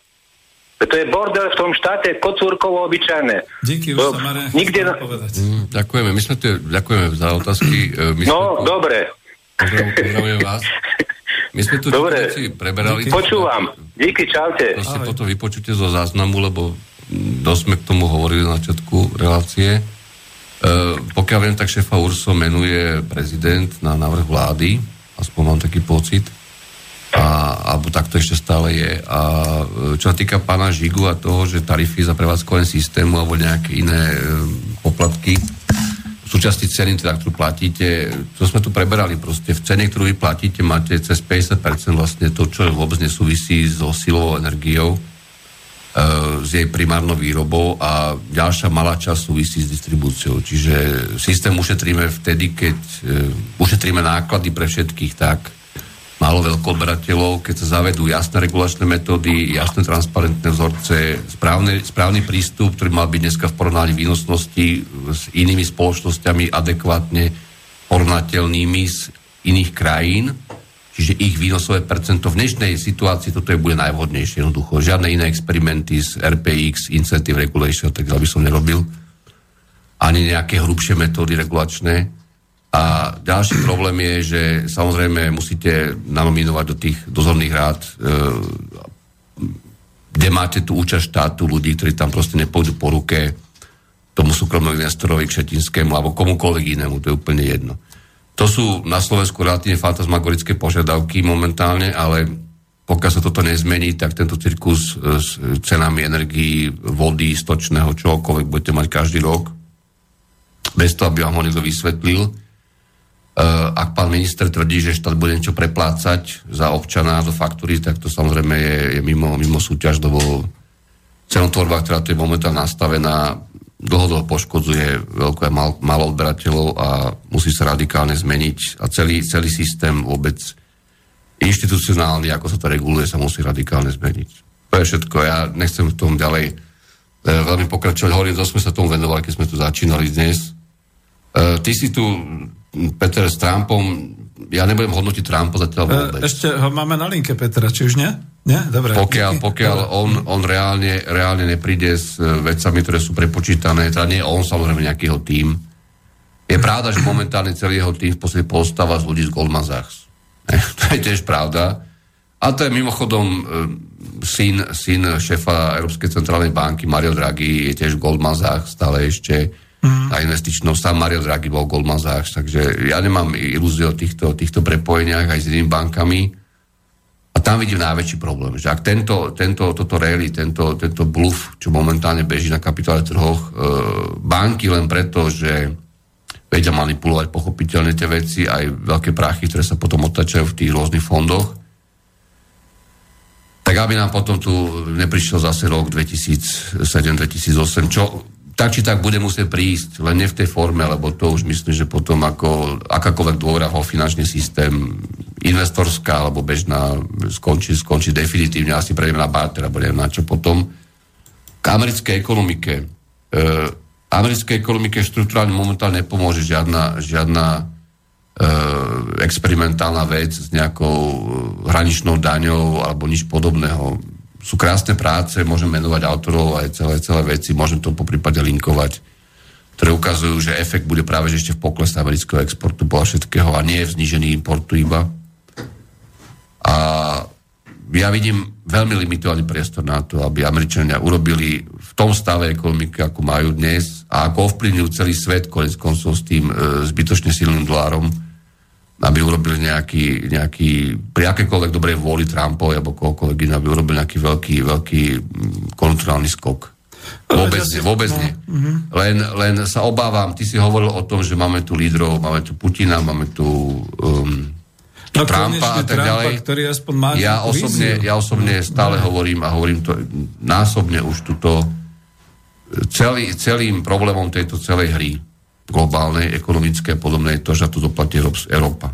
No tak to... Jednoznačne e, táto vec, ako sa bude vyvíjať v čase, aj s tými naťahovačkami o sféry vplyvu, s Čínou a tak ďalej, s cenami aktív, s cenami faktorov, e, s, s pozíciou Ruska, hej, kde mimochodom, poviem to už iba raz, ak e, oficiálny rakúsky štátny výskumný inštitút VIFO vypočíta, že Európska únia prišla za posledné dva roky kvôli sankciám voči Rusku ako celok preukazateľne o 400 tisíc pracovných miest a Európska únia neko, ne, neko, ne, nekomunikuje, nekomentuje, nemá k tomu čo hmm. povedať, tak potom zbytočná debata o nejakej Európskej komisii.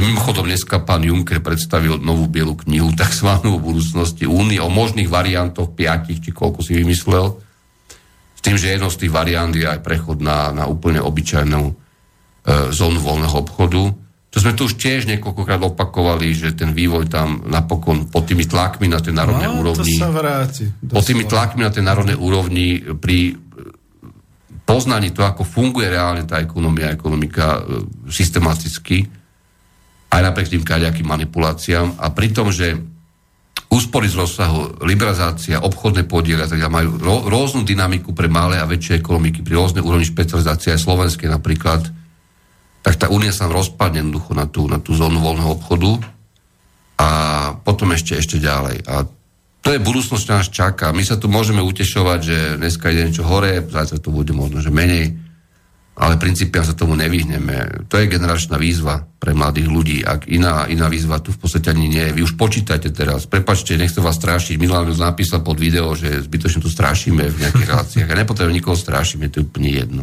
Z tohto hľadiska ale počítajte, tí, čo máte jedno koľko rokov, ale samozrejme tí mladší ľudia, hlavne, ktorí majú nejaké optimistické očakávania, alebo veria ešte, že, že z toho automatu hracieho vypadne tá dobrá suma v tom globálnom kapitalizme pre nich, že budete žiť vo svete, ktorý už nebude poznať Európsku úniu v dnešnej podobe a eurozónu. A na to sa treba pripraviť. Nielen, nielen z hľadiska možnosti cestovania, nejakého presunu za prácu a tak ďalej, ale vôbec aj z hľadiska toho, čo sa bude vnútropoliticky v tých štátoch diať. Sociálne, ekonomicky, politicky a tak ďalej. Toto je výzva. Mm. Na tom treba pracovať. Dnes už kdokoľvek venuje akýkoľvek čas, nechcem tu zbytočne tárať, nejakým vnútropolitickým hrám, o to, či vznikne nejaké progresívne Slovensko alebo degresívny medveď, alebo čo to je úplne zbytočné. Toto, tu E, stupeň poznania slovenských elit, to, čo sa momentálne deje vo svete, aj európskych elit, musím povedať oficiálnych, je nula, zero, ničivo. Proste buď, buď sa e, k tomu prepracujú nejaké iné spolky, skupiny elity, ktorí majú nejaký nezaujatý rozum, alebo, alebo skončíme s vypleštenými očami, ako sme historikové skončili skoro vždy, no ale tak No, Marian, ja som teraz celkom rád, že ešte nie je ani 10, lebo to by bol taký ten trošku, ako už by som povedal, depresívny záver a ešte budeme mať pol hodinu, ako to ešte nejak zachrániť. Nie, nie, nie. Ja som chcel v podstate len to samozrejme, že e, jak môže človek orientovaný vľavo a ktorý teraz sa snaží o sociálnu spravodlivosť a všetky tieto veci veriť nejakému miliardárovi Trumpovi a podobne. Zás je to ale o tom, že keď sa teda hľadá v celkovo v spoločnosti nejaký človek, ktorý skutoč, skutočne dokáže dať nejakú myšlienku, tak ako to dal Putin v Rusku a idú po tej myšlienke, tak to on teraz robí s Amerikou, lebo, a to už končím, ja nechcem ďalej zasahovať, budem sa ťa pýtať ďalej, lebo je tu taký článok, dokonca on ho dal aj profesor Hoš, a ja som len ho precitujem, že teda ten benátor Bernie Sanders, ktorý teda ako bol protikandidátom a strátil a tak ďalej, jeho témou bolo, že jeho zámerom nebolo byť, teraz niekde to publikoval, nebolo byť zvolený za prezidenta až tak. Jeho cieľom bola transformácia Ameriky a to, čo tam povedal, Američania túžia po ekonomike, ktorá by fungovala na prospech strednej triedy a robotnických rodín, nie iba pre triedu miliardárov. Sú unavení a chorí z dlhej pracovnej doby za nízku mzdu, kým nadnárodné spoločnosti premiestňujú milióny pracovných miest zo Spojených štátov do zámoria. Majú dosť riaditeľov manažmentu, ktorí zarábajú 300 krát viac, svojim deťom nemôžu poskytnúť patričnú starostlivosť ani vzdelanie, požadujú viac pracovných miest, vyššie mzdy a ochranu najzraniteľnejších obyvateľov. Za to sa hovorí, to už teraz necitujem, za to sa hovorí, že Trump je populista. Lenže tento svieži vietor počujeme v roku 2017 od predstaviteľa Spojených štátov. My by sme ho boli očakávali od predstaviteľa Európskej únie, ale keďže Európska únia toto nedokázala ani si medzi sebou zobrať nejakého lídra, ani toto vysloviť, tak skutočne sa asi rozpadne. To s tým súhlasím. Iná je ale otázka, a to je presne to, čo ty hovoríš, že momentálne on na tom prejave toto povedal, čiže hrá takú vysokú hru patriotov, že vidí, ako je to dolu rozbité a on ešte lieta. Možno dolieta, možno to padne a celé to naozaj krachne, pretože ako súhlasím s tebou, a to ešte nepoznáš, ak teraz ako pán profesor Stanek už uh, hovorí také veci, že to už by človek skočil z okna, keď, keď, keď, keď sa to dozvie, čo všetko nás čaká a také veci. Ale buďme realisti sme tu na Slovensku a ja to kľudne poviem tak, že chýba mi taký líder, možno aj populista, ktorý by jednoducho povedal, uh, milí občania Slovenska, my chceme toto, alebo milí Európania, my chceme toto. A odštát, prvý to urobili Rusi, majú to Číňania veľmi potichu, lebo tí majú komunistických vodcov, uh, urobili to teraz Spojené štáty a Amerika má povinnosť sa rozpadnúť, a takto trpieť, pretože nevytvorila si medzi sebou nikoho, kto by mal nejakú takú tú vodcovskú myšlienku a proste takto to viedol, pretože tie vety o tom, že sme unavení a chorí z dlhej pracovnej doby za nízku mzdu, kým nadnárodné spoločnosti premiestňujú milióny pracovných miest a tak ďalej, to všetko je o nás predsa.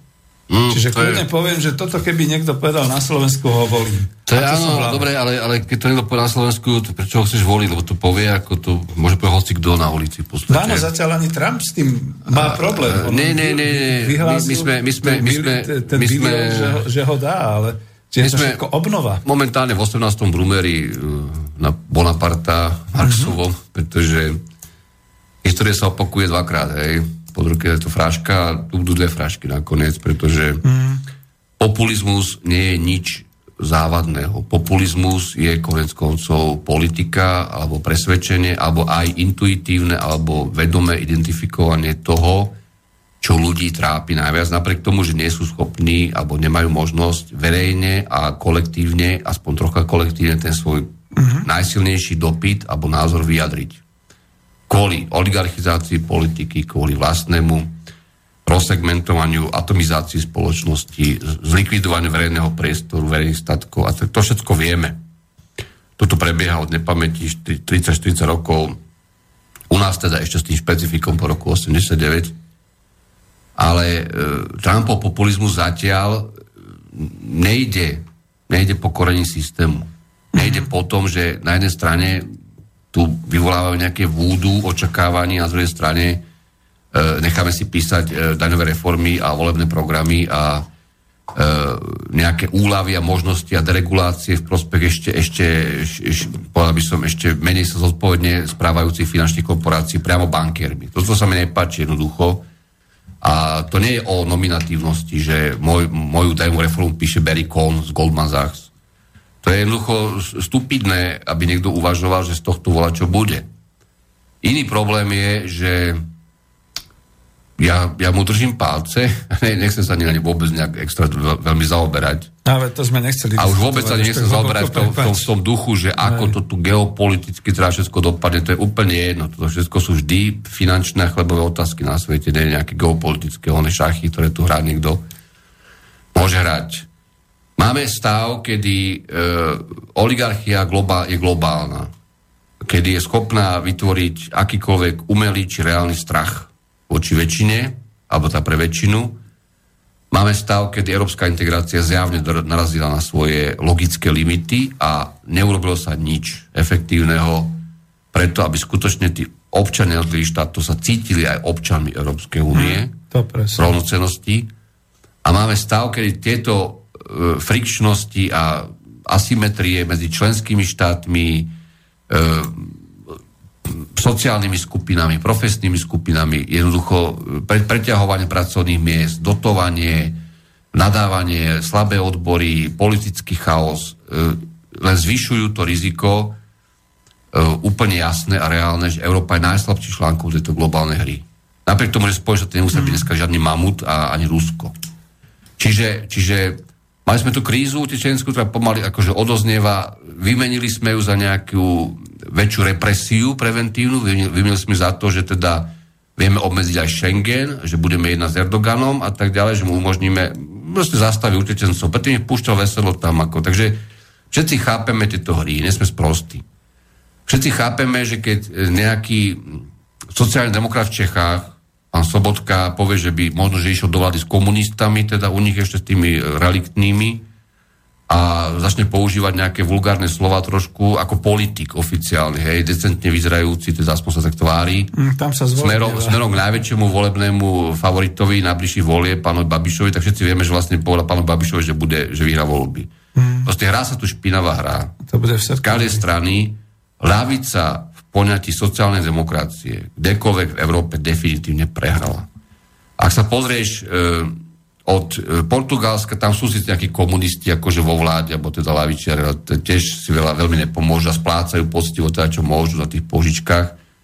Španielskí centristi, e, talianský vývoj, dokonca s Berlusconim znova akože na scéne z rocha, francúzsky vývoj momentálny, britský, britský vývoj, Brexit – Uh, ďalšie a ďalšie, ten nešťastný, nešťastný Cypras v Grécku, ktorý nakoniec nevedel, čo urobil poriadne. Uh, jednoducho lavica v ponímaní tretej cesty a tzv. modernej lavice definitívne prehrala. Politicky vlastne zmizne.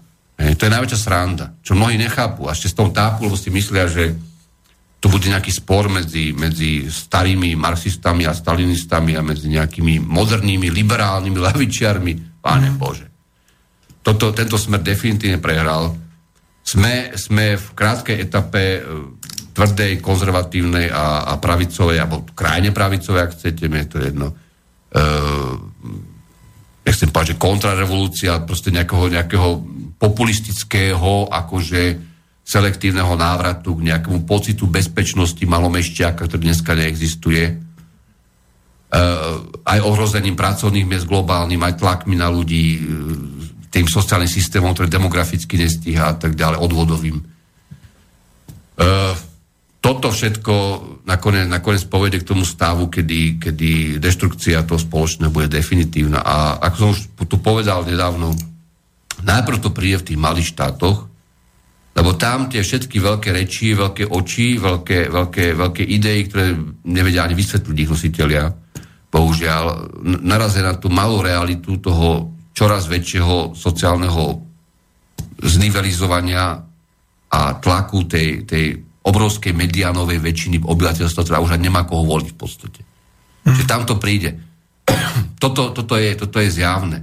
Väčšie štáty, nielen preto, že sú väčšie alebo sú bohatšie, si to vedia nejako rozložiť a ešte hrať tú hru na nejaké alternatívy, e, kombinácii nejakých ideológií a podobného a navyše majú, majú v tej globálnej ekonomike, príklad Nemecko, hej, aj, aj na úkor ostatných členov EÚ silnejšiu, silnejšiu pozíciu, ktorú si vedia trošku ešte zrychrovať.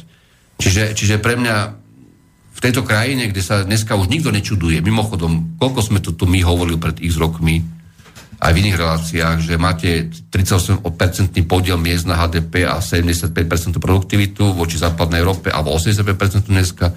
Dneska to už každý berie ako fakt. Čiže, čiže to je fajn, že tieto fakty všetky vieme, vieme si to ako tak nejako trocha optimisticky e, privlastňovať v tom zmysle, že niečo sa musí diať, niečo sa deje, ale nenahovárame si. Stav zájmov politiku je dneska nula. Absolutná nula. E, tvár oficiálnej politiky, jej, jej hodnotová vyprázdnenosť je totálna nula.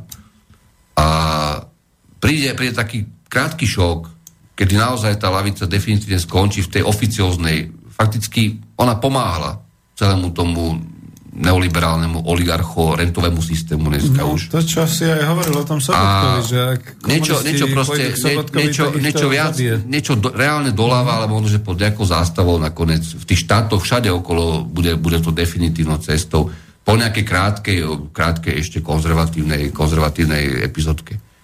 E, ja keď sa pozriem na túto krajinu, nedávam nikomu šancu v tomto procese, ako sa z hľadiska nejakého verejného činiteľa, pretože e, tie kombinácie sú postavené len na pretrvávaní toho 25-ročného beztrestného mafiánsko privatizačného výpalnického systému, ktorý sa tu potom nalepkuje nejakými alternatívnymi politickými zoskupeniami, hej, alebo nejakými obnovenými stranami, čo tu už boli a podobne. A to je úplná komédia v podstate. Mm. A nečakám žiadne, žiadne vnútorné revolúcie zatiaľ, ale netreba žiť na to, zase človek nemôže žiť kvôli tomu, aby stále sa týmto stavom rozčuloval, aby sa čudoval tie veci, ktoré nedávajú logiku žiadnu, ani odborne ekonomickú, už vôbec nie tú riadnu ekonomickú. No, veď... Ale v prípade, že, že sa niečo zemele, tak aspoň bude väčšia sranda. No. Takže, takže ja nie som vôbec pesimista, len ti hovorím, treba, si nalievať, tre, treba si nalievať čerstvého vína, e, čistého vína, pardon, pretože e, ak dnes niekto zastane a 3, 4, 5 mesiacov, pol roka dopredu trošku neprepokladá, aj politicky konec koncov, tak, tak, tak nemá šancu. Ja rozumiem tomu, aby som trošku odbočil, že dnes máme dve hlavné témy v slovenských médiách. Prvá hlavná téma je, že nejaké zradenie pre deti, čo tam sa niečo dialo, bude ďalej fungovať. A nejaká opozičná strana, ktorá s tým prišla, to do dneska nevie doraziť. Ja, ja to dorazím s tebou to za dve minúty celé. Ale ja to, robiť, ja, ja to jednoducho robiť, ja to jednoducho robiť nebudem. Hej, mali a druhá, druhá téma je, že pán predseda sa stretli s Transparency International, čo je pani Sičaková, Beblava, Beblavy, ja neviem to všetko ešte. Mm s alianciou Fair Play, čo je Zuzana Vienk a s nejakou aktivitou od pána Kisku, ktorá sa volá Zastavíme korupciu, či Zastavíme korupciu. Čiže mimo a, a, a, a rozprávali o tom teda, že budeme bojovať s korupciou. No, e, cukor a bič. No, problém, ktorý sa nerieši a aktivita k lepšiemu. Aktivita k lepšiemu, problém, ktorý sa nerieši. Holienčík prišiel, Holienčík odišiel, nič sa nevyriešil. Čiže rozumieme tomu, ale tento, tento marketingový ako taký pre slaboduchých mierne, koľko to vydrží? Posledné, čo k tomu poviem, stačí jeden reálny vonkajší prúser, ktorý príde. Finančný, globálny, ekonomický, politický, potom sa to bude machrovať, ma, machlovať nejakými bezpečnostnými rizikami, zase aby sa obyvateľstvo vyplašilo. Mm. Aby to zase nebola sociálna a distribučná otázka a spravodlivosti konec koncov a príležitosti a tento bordelík sa veľmi rýchlo rozprchne. Čiže, čiže nezaujíma ma žiadne prieskumy verejnej mienky, ani žiadne úvahy o tom, či tu niekto, čo si povedal rozumné alebo nie. Toto je len hra zatiaľ. No a o tom máme veľmi veľa všelijakých mailov, ktoré sa týkajú konkrétnych problémikov od e, Všeobecnej zdravotnej poisťovnice, šeličo iné, ale ešte predtým mi to nedá, lebo e, dobre, sme takí dneska trošku ako aj udupávame, ale poviem to tak, že Napríklad mňa najviac, a už je po desiatej, dá sa to povedať chlapsky, mňa najviac série, že vôbec by ma nezaujímali tieto globálne politické hry, lebo to je medzi mocnosťami Čína, Rusko, Spojené štáty a podobne. Ale my sme sa tu ocitli znova v akejsi hlinenej veľmoci, ako to bolo Rakúsko-Uhorsko, dneska je to Bruselská Európa. Zase sme niekde, kde sme pripravovaní ako kanonenfuter, keby náhodou vypukla vojna, ale sme tu doslova drvený a dusený do tej zeme, pretože naozaj ide o tie sociálne a ekonomické problémy, ktoré u nás nikto nerieši. Máme telefon? Nemáme? E, nestihol to. No, dobre, skúste ešte raz. A do toho už len jediné poviem, že e, vieš, potom to tak naozaj vyznieva, že ľudia sa obracajú len na tie naše malé problémy, ktoré sa zdajú byť veľkými. Povedzme, niekto tu píše v maili, že ide o všeobecnú zdravotnú poisťovňu. Jo, ale chceme dať prestávku, lebo, alebo je telefon? Není, hej? No, dobre. Budeme potom s tými mailami, ale dajme pesničku. Tá bude veselá.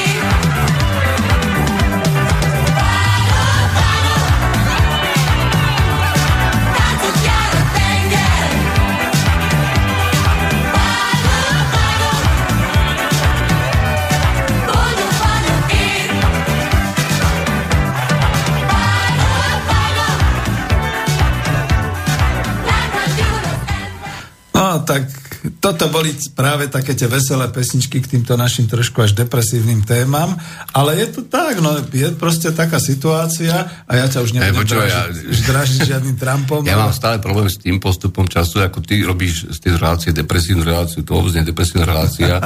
e, trochu k číslam. Na ilustráciu to už tu bolo viackrát povedané, veď e, každý si to nájde, keby chcel e, hoci kde v štatistikách historických alebo v nejakých projekciách rast HDP v USA medzi rokmi 1950 až 73 v tom zlatom kapitalizme, akože ešte regulovanom, bol na osobu 2,5% ročne. V štátoch únie dnešných, tedy ešte neboli všetky integrované, samozrejme 4% mm-hmm. ročne. Vyspelé západ. E, projekcie, projekcie EU oficiálne na roky 2014 a 2030 sú 1% maximálne. Aha a produktivita 0,8% ročne a pre USA 1% respektíve 1,4%. To sú z tých posledných nejakých e, prognóz rastu a produktivity uh-huh. jednak. Čiže my tam sme, kde sme, máme tú slabú demografiu, kedy, kedy historicky v podstate máme dnes e, vo vyspelých štátoch sveta 1,8 dieťaťa na, na, maximálne a v tých e, ešte z rozvíjajúcich, hlavne na juh od nás 5,2. Uh-huh. Dobre, máme telefon, takže počúvame. Uh-huh. Dobrý večer. Dobrý, Dobrý večer, ste vo vysielaní. E, pozdravujem pán Vanka, Díky. pán Vitkovič, to je poslucháč Peter. z východného Slovenska, konkrétne z dedinky Sedliska, okres Hranov. A ja by som sa vás chcel spýtať, pán Vitkovič, ja vás veľakrát som počúval, veľakrát ste povedali, že niektoré veci už viackrát opakujete, že stále sa to opakujú, tie problémy a tak ďalej. A ja som minule počúval pána profesora Bielohradského a on povedal takú jednu úžasnú vetu. V minulom režime pred 89. rokom, ste si museli trošičku dávať pozor na to, čo poviete, lebo mohli ste byť za to perzekuovaní a tak ďalej a tak ďalej. Ale v dnešnej dobe si môžete povedať čokoľvek, aj tak vás nikto nepočúva. To je to správne, čo ste povedali. no, to si presne nemyslíte, nielen vy, ale aj iní, o iných odborov, ja neviem, ďalšie ekonomovia, svetoví, historici, sociológovia, či práve toto sa nedieje vám a či, lebo ja tento istý pocit mám, ako povedal pán Telohradský. Tak to bola prvá otázka. A ešte mám jednu.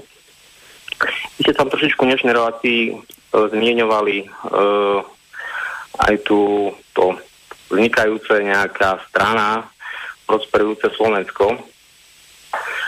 A vy ste vraveli taktiež, že nejaká zmena musí nastať skôr v tých malých krajinách. A chcem sa spýtať, či takáto zmena nastane na Slovensku, pretože mám pocit, že tu na Slovensku sa pripravuje vlastne nejaká pôda pre nejaké skupiny ľudí a chceli by sme sa opäť niekde vrátiť do roku 98, čiže odstavme nie Mečiara teraz, ale Fica a budú tu zase vládnuť nejaký, povedzme, skupiny ESET, LEAF, a podobne. A potom zase budú ľudia zase frustrovaní z týchto ľudí a potom zase príde nejaký druhý Fico. Či nemáte pocit, že my sme už nejakú tú šancu prepásli dávnejšie? Toľko, toľko by som sa dneska chcel spýtať na vás. Mm, Díky pekne aj za to, že nás počúvate a že ste volali. Dobre. Tak ja skúsim teda... Ďakujem, do počutia. To, poprvé to, že veľa vecí, ktoré tu zaznievajú, sa opakujú, to je znakom toho, že ste koherentní. Hej, ako veľa ľudí chodí a trepe to, čo si včera prečítal v novinách, ako nejakú senzáciu. Ja to mien nerobím, e, ne, ne, robiť nemienim a myslím, že to ani túto kolegovia. E, ďalšia vec je, čo sa týka toho, že či vás to počúva alebo nepočúva. Už som to dneska spomínal. E, politika na Slovensku zanikla, reálne. Ak myslím, že máte správny názor aj pán Bielohradský Korensko v tomto, že ak e, si pozriete frekvenciu nejakých zmysluplných diskusí a vôbec sledovanosti akékoľvek diskusie e, verejnej a Bratislave, čo sa odohráva. Včera som pozeral nejakú diskusiu s pani, s pani Keplovou, pánom Tkačenkom z hospodárských novín a myslím, že tam bol ešte niekto e, z konzervatívneho denníka, pán Hanus, o vývoji po posledných voľbách. Tak to live, live to sledovalo z Martinusu Bratislave asi 80 ľudí. A to sme tu teda tá nemy tu traja, ale kaviarenská intelektuálna bašta. Takže to je asi tak predstava o tom, že koho to zaujíma a prečo by to vôbec ľudí zaujímalo, keď každý sa snaží v tom atomizovanom svete nájsť nejakú vlastnú e, záchranu alebo teda nejakú rastovú trajektóriu, izolovanie, viac menej. E, po tretie je to chyba systému, jednoznačne, pretože takýto stav spoločnosti vedie vždy k nejakej kataklizme. Ak, ak sa stratí spoločné povedomie a jasné racionálne princípy odborné, tak vždy, vždy nastane nejaký závažnejší zlom alebo problém.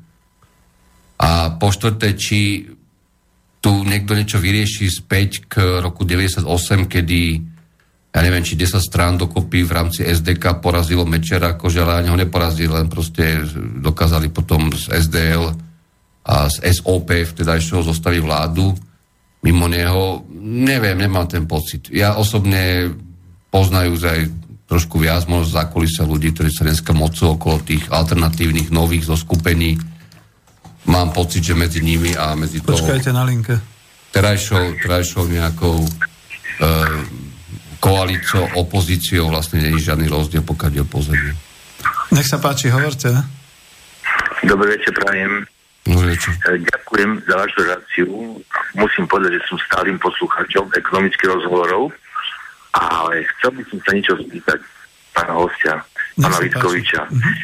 Nech skúsi teda, ako asi myslí, že to bude sa ďalej vyvíjať. Ak Európska únia sa rozpadne, tak ako je teraz, že už nebude vyvolať, že na nejakú tú, nejak hovorí, že zónu voľného obchodu a podobne, a že by sme Slovensko zase prešlo na, na voľnú, na, pardon, na slovenskú menu, čiže vlastne by sa ušilo eur ako také.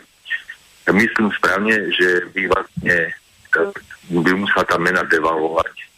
A tým pádom vlastne, čo by sa stalo so všetkými tými ľuďmi, čo majú napríklad hypotéky v eurách a podobne, mám to tak chápať, že vlastne by, tým pádom vlastne by všetci ľudia mohli byť takým spôsobom poškodení, že vlastne by sa im zrazu zvyšila tá hodnota, ktorú majú vrácať tak ďalej. To vlastne platí pre všetkých krajín, ktoré vôdzoka tie aj tie nové tie krajiny, myslím východnej Európe, kde sa platí eurom, možno aj pre západnú, alebo ako vám, ako vám chápať túto oblasť, lebo, lebo toto mi trochu nie je jasné a neviem sa teda rozhodnúť pre budúcnosť. A ináč, Vítkovič, hovoríte tak realisticky, ale až tak skepticky, že človek e, by niečo tomu ani veriť, ale viem, že to všetko, čo hovoríte, to je realita, alebo možná realita blízkej budúcnosti.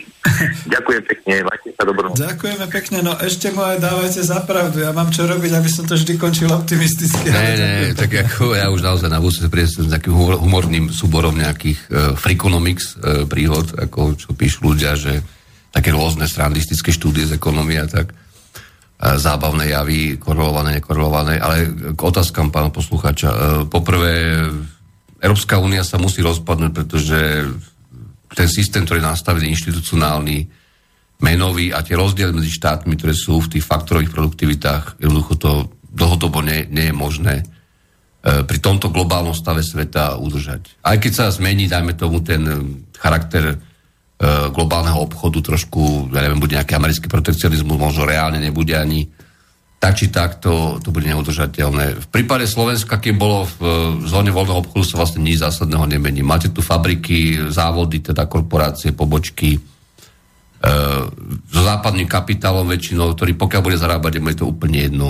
Či je to zóna voľného obchodu, alebo či nejaká iná forma integrácie pokiaľ mu nesiahnete na vlastníctvo, na možnosť transferu ziskov a tak ďalej, tak jeho to vôbec nezaujíma v podstate. Sa to veľmi rýchlo prispôsobí. Žiadne automobilky by neodišli, ani žiadne podniky. Samozrejme, keby došlo k nejakým zásadnejším zmenám celého systému spoločenského, tak to by boli iné procesy, ale hovorím o, o nejakej nižšej forme integrácie. A vlastná mena nie je podmienkou pre Slovensko, je dosť pravdepodobné, že Slovensko, teda tá garnitúra, čo je dnes, eh, by sa snažila udržať ešte spolu s tým Nemeckom v nejakom takom užšom euro, eurozónovom bloku, ale problém je na strane Nemecka dnes. Je naozaj otázne, či nemecká politika, voliči, budú tam parlamentné voľby konec koncov, či dokážu sa hrať na to, že pohľadávky Nemecka na zúčtovaní e, medzibankovom aj teda Eh, podnikovo, dlhovom, exportno-importno, čiže na Targete 2 sa tomu hovorí eh, vo výške takmer 800 miliard eh, eur voči zbytku eurozóny, či sú udržateľné z hľadiska nemeckej, nemeckej vnútornej politiky. Aj keď Nemecko má rekordné fiskálne prebytky dnes, a to sa skladáme všetci, to som už vysvetloval, neviem, či to bolo dosť jasne povedané, a či tento model, model Európskej menovej únie vôbec je udržateľný? Podľa mňa nie je. Čiže tak či tak by sme boli externe donútení vlastne vystúpiť z niečoho, čo by už neexistovalo konec koncov. Devalvácia alebo nejaké ďalšie úvahy. E, áno, tá mena by devalvovala celkom určite voči úrovňam, ktorý, s ktorými vstupovala do, do nejakého toho spolku v roku 2009 za ten nadhodnotený konverzný kurz tam sa to prepočítalo rôznymi, rôznymi metódami, ktoré by boli jednak e, tie kurzy transponované vlastne za tie roky, odkedy ste členom a tak ďalej, voči pohľadávkam e, zúčtovania Targetu 2, ktoré u nás nie sú. My nemáme tam fakticky nejaký dlh a, ako, ako slovenská pozícia čistá. Ale, ale tá devalvácia by nastala tak, či tak, keby sme, keby sme zohľadňovali len potrebu e, spôsobu, akým sa tá ekonomika vlastne vyvíjala posledných, posledných 10 rokov v tej eurozóne alebo 8 rokov, e, kde je celkom zjavné, že tá štruktúra ekonomiky by nemohla byť nastavená na také prepočty voči iným menám e, členských štátov, ktoré by zase mali národné meny, ako boli prijaté v roku, v roku 2009. Ale nič dramatického by to nebolo v podstate. A by to neznamenalo nič dramatického pre obyvateľstvo. Ten šok by sa absorboval pomerne rýchlo. A pokiaľ ide o hypotéky alebo iné záväzky obyvateľstva, ktoré sú v nejakej mene, ktorá by už neexistovala konec koncov ako euro, Eh, keby existovala, tak budete mať maďarský systém, kedy sa povedalo, boli tu zlé hypotéky, švajčiarske franky, tak to budeme regulovať, čo Maďari aj urobili konec koncov, alebo budeme sa snažiť nejako regulovať e, splácanie tých záväzkov voči euru, ktoré by teoreticky ostalo, Slovensko by ho už nemalo. No a v prípade, že by neexistovalo, tak je to viac menej jedno. To by sa paritne prepočítavalo potom podľa nejakej novej... Práve, že keby novej, novej, Európa, novej EU, tak umelej, umelej jednotky zúčtovacie, ako bolo EQ niekedy, hej, ale, ale to bola nejaká politická dohoda na úrovni európskych štátov a samozrejme Európskej centrálnej banky, ktorá by zohľadňovala tie bilancie tých národných bank v rámci toho zúčtovacieho systému a aj tých krajín celkovo. Slovensko by s tým nemalo problém, pretože slovenská bilancia, hovorím ešte raz, e, pozícia finančná čistá nie je na targete minusová v podstate. Ani. Marian, skončili sme optimisticky, ale už aj presahujeme 22.30, takže ne, asi ja sa rozlučíme. Nechcem takéto scenáre tu vyvolávať, ale pozrám sa dopredu, to je všetko. A konec koncov, dobre, ak, ak sa tu ešte v budúcnosti stretneme, dúfam, že áno. Minimálne raz by som sa ešte prišiel, teda rád. Si pozvaný. E, potom tak o nejaký mesiac, e, trošku aj v lepšej zdravotnej kondícii a slúbil som aj nejakú prednášku a tak ďalej, takže veľmi rád si to pripravím.